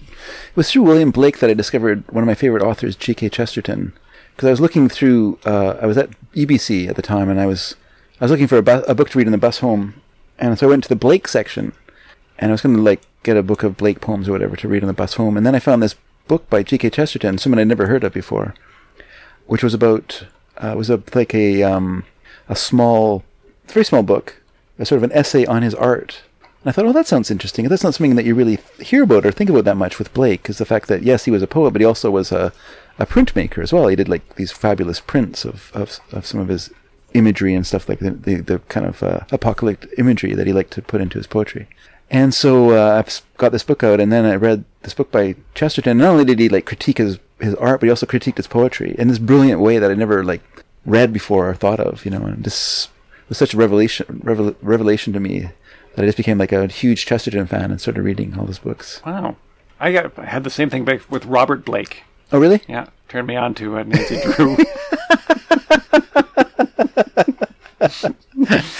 it's a funny old world.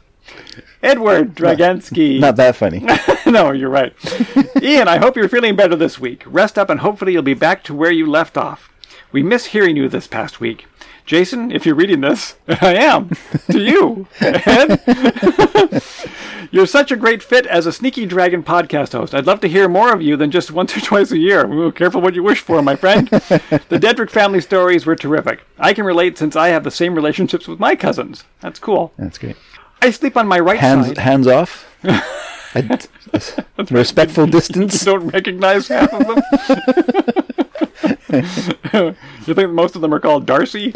I don't know. I sleep on my right side, facing off the bed, with my arms tucked in like a baby pterodactyl's wings. As it gets warmer, I have to stick my feet out of the covers to keep them cool, but eventually pull them in at some point. Yeah. If I hit snooze on my phone alarm, I return to bed sleeping on my back until it's time to get up after two or three snooze alarms. If I was able to, I'd love to sleep hanging upside down like a giant bat, much the way Michael Keaton did in 1989's Batman. I bet that straightens out your bat spine quite nicely. I don't know. Stretches out. I've never been much of a poetry reader. He probably had the Robert Blake thing that I did Yeah. more of a dirty limerick connoisseur if I had to nail down something in that area of literature. I remember my Hmm. dad sharing some of the Man from Nantucket classics with me for the first time, along with some dirty nursery rhymes. He had Andrew Dice Clay beat by years. Now we have the internet, so there's no end to what we can read now. David, he's talking now to you. Huh. If you're reading this, No, I won't say that. David, I'm listening. Midnight Run is one of my favorite comedies of all time. Hmm, It's a good My movie. brother and I still know all the lines from the film. We watched it so many times. the chemistry between De Niro and Grodin was so perfect, as were all the supporting cast like Dennis Farina, Philip Baker Hall, Joe Pantoliano, John Ashton, and Yaphet Kotto. I really wished Martin Brest had done a sequel while he had the chance. It might have been titled Midnight Run in the Next Life. De Niro and Grodin mention a few times their.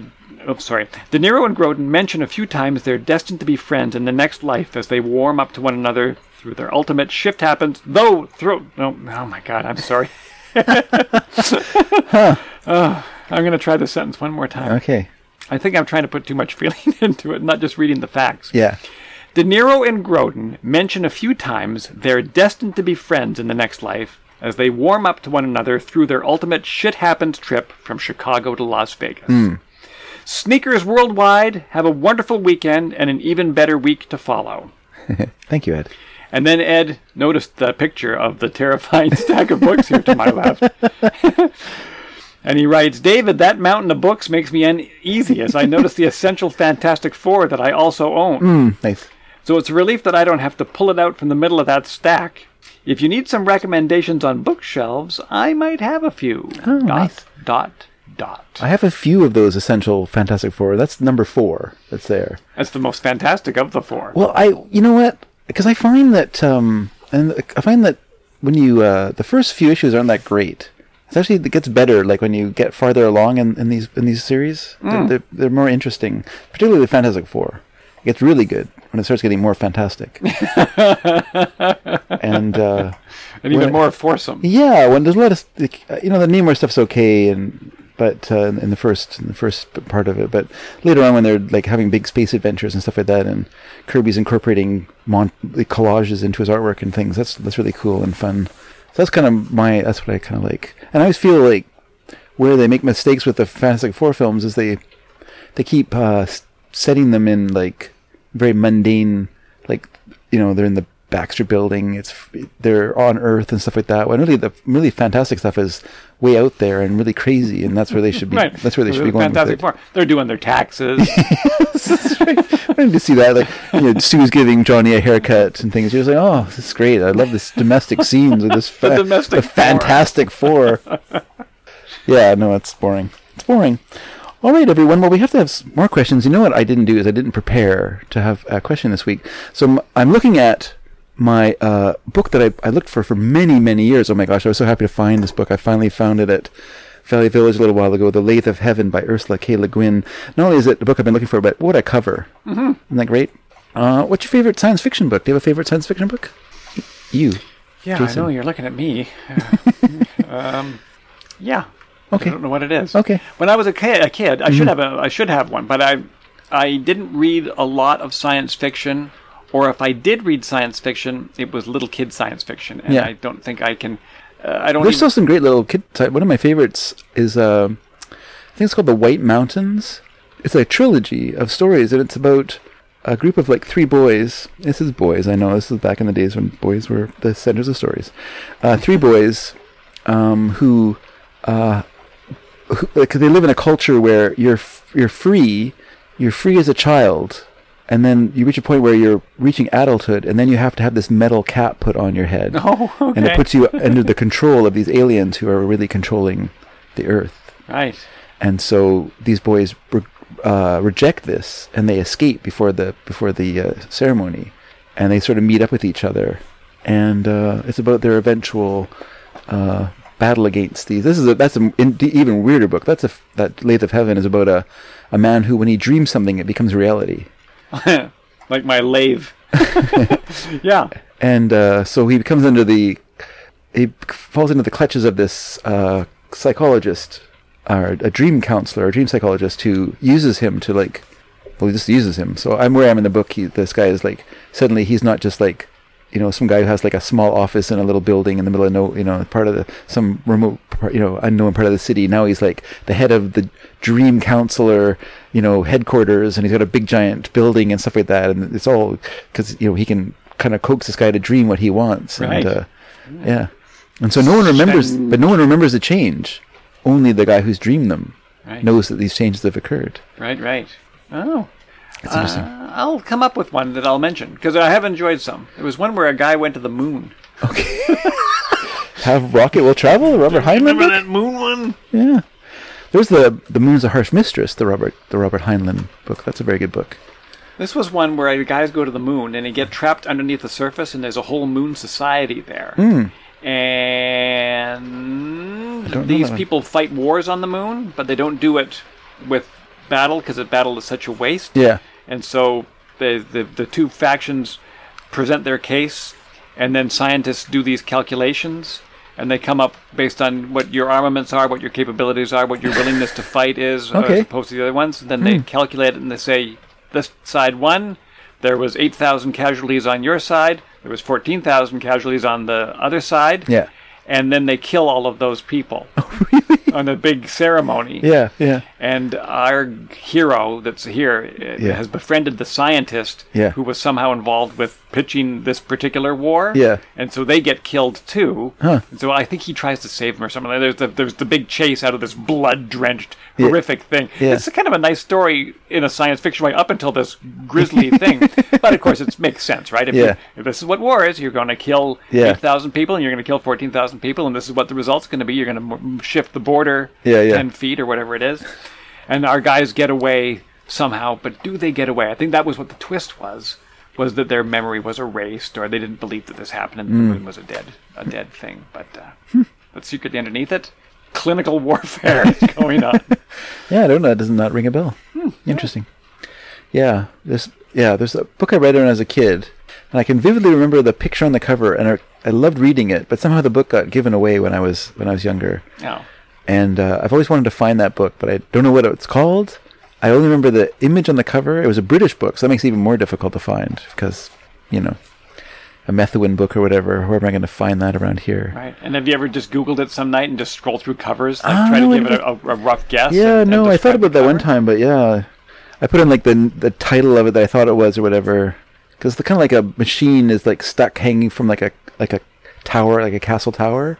It looks like, but that's all I remember of it now. This is weird. It's a very vague memory now of a book I read when I was in elementary school. Well, that's my question for the week then. What book is Dave thinking of?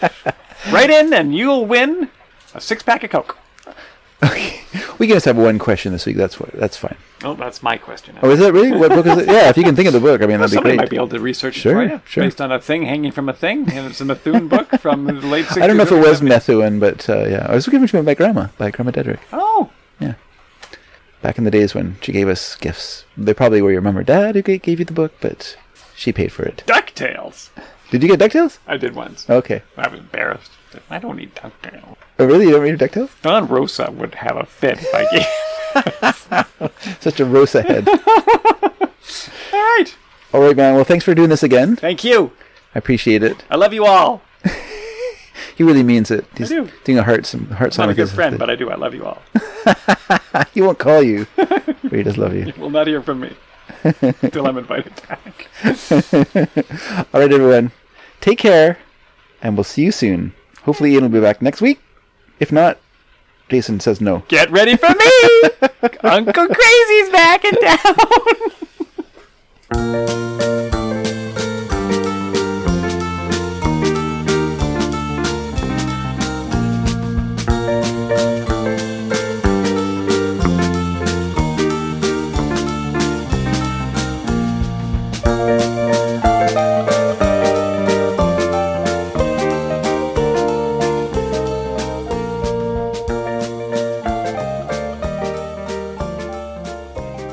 So uh, you know, if you need any help next week, you know, ask around. Anyone but me.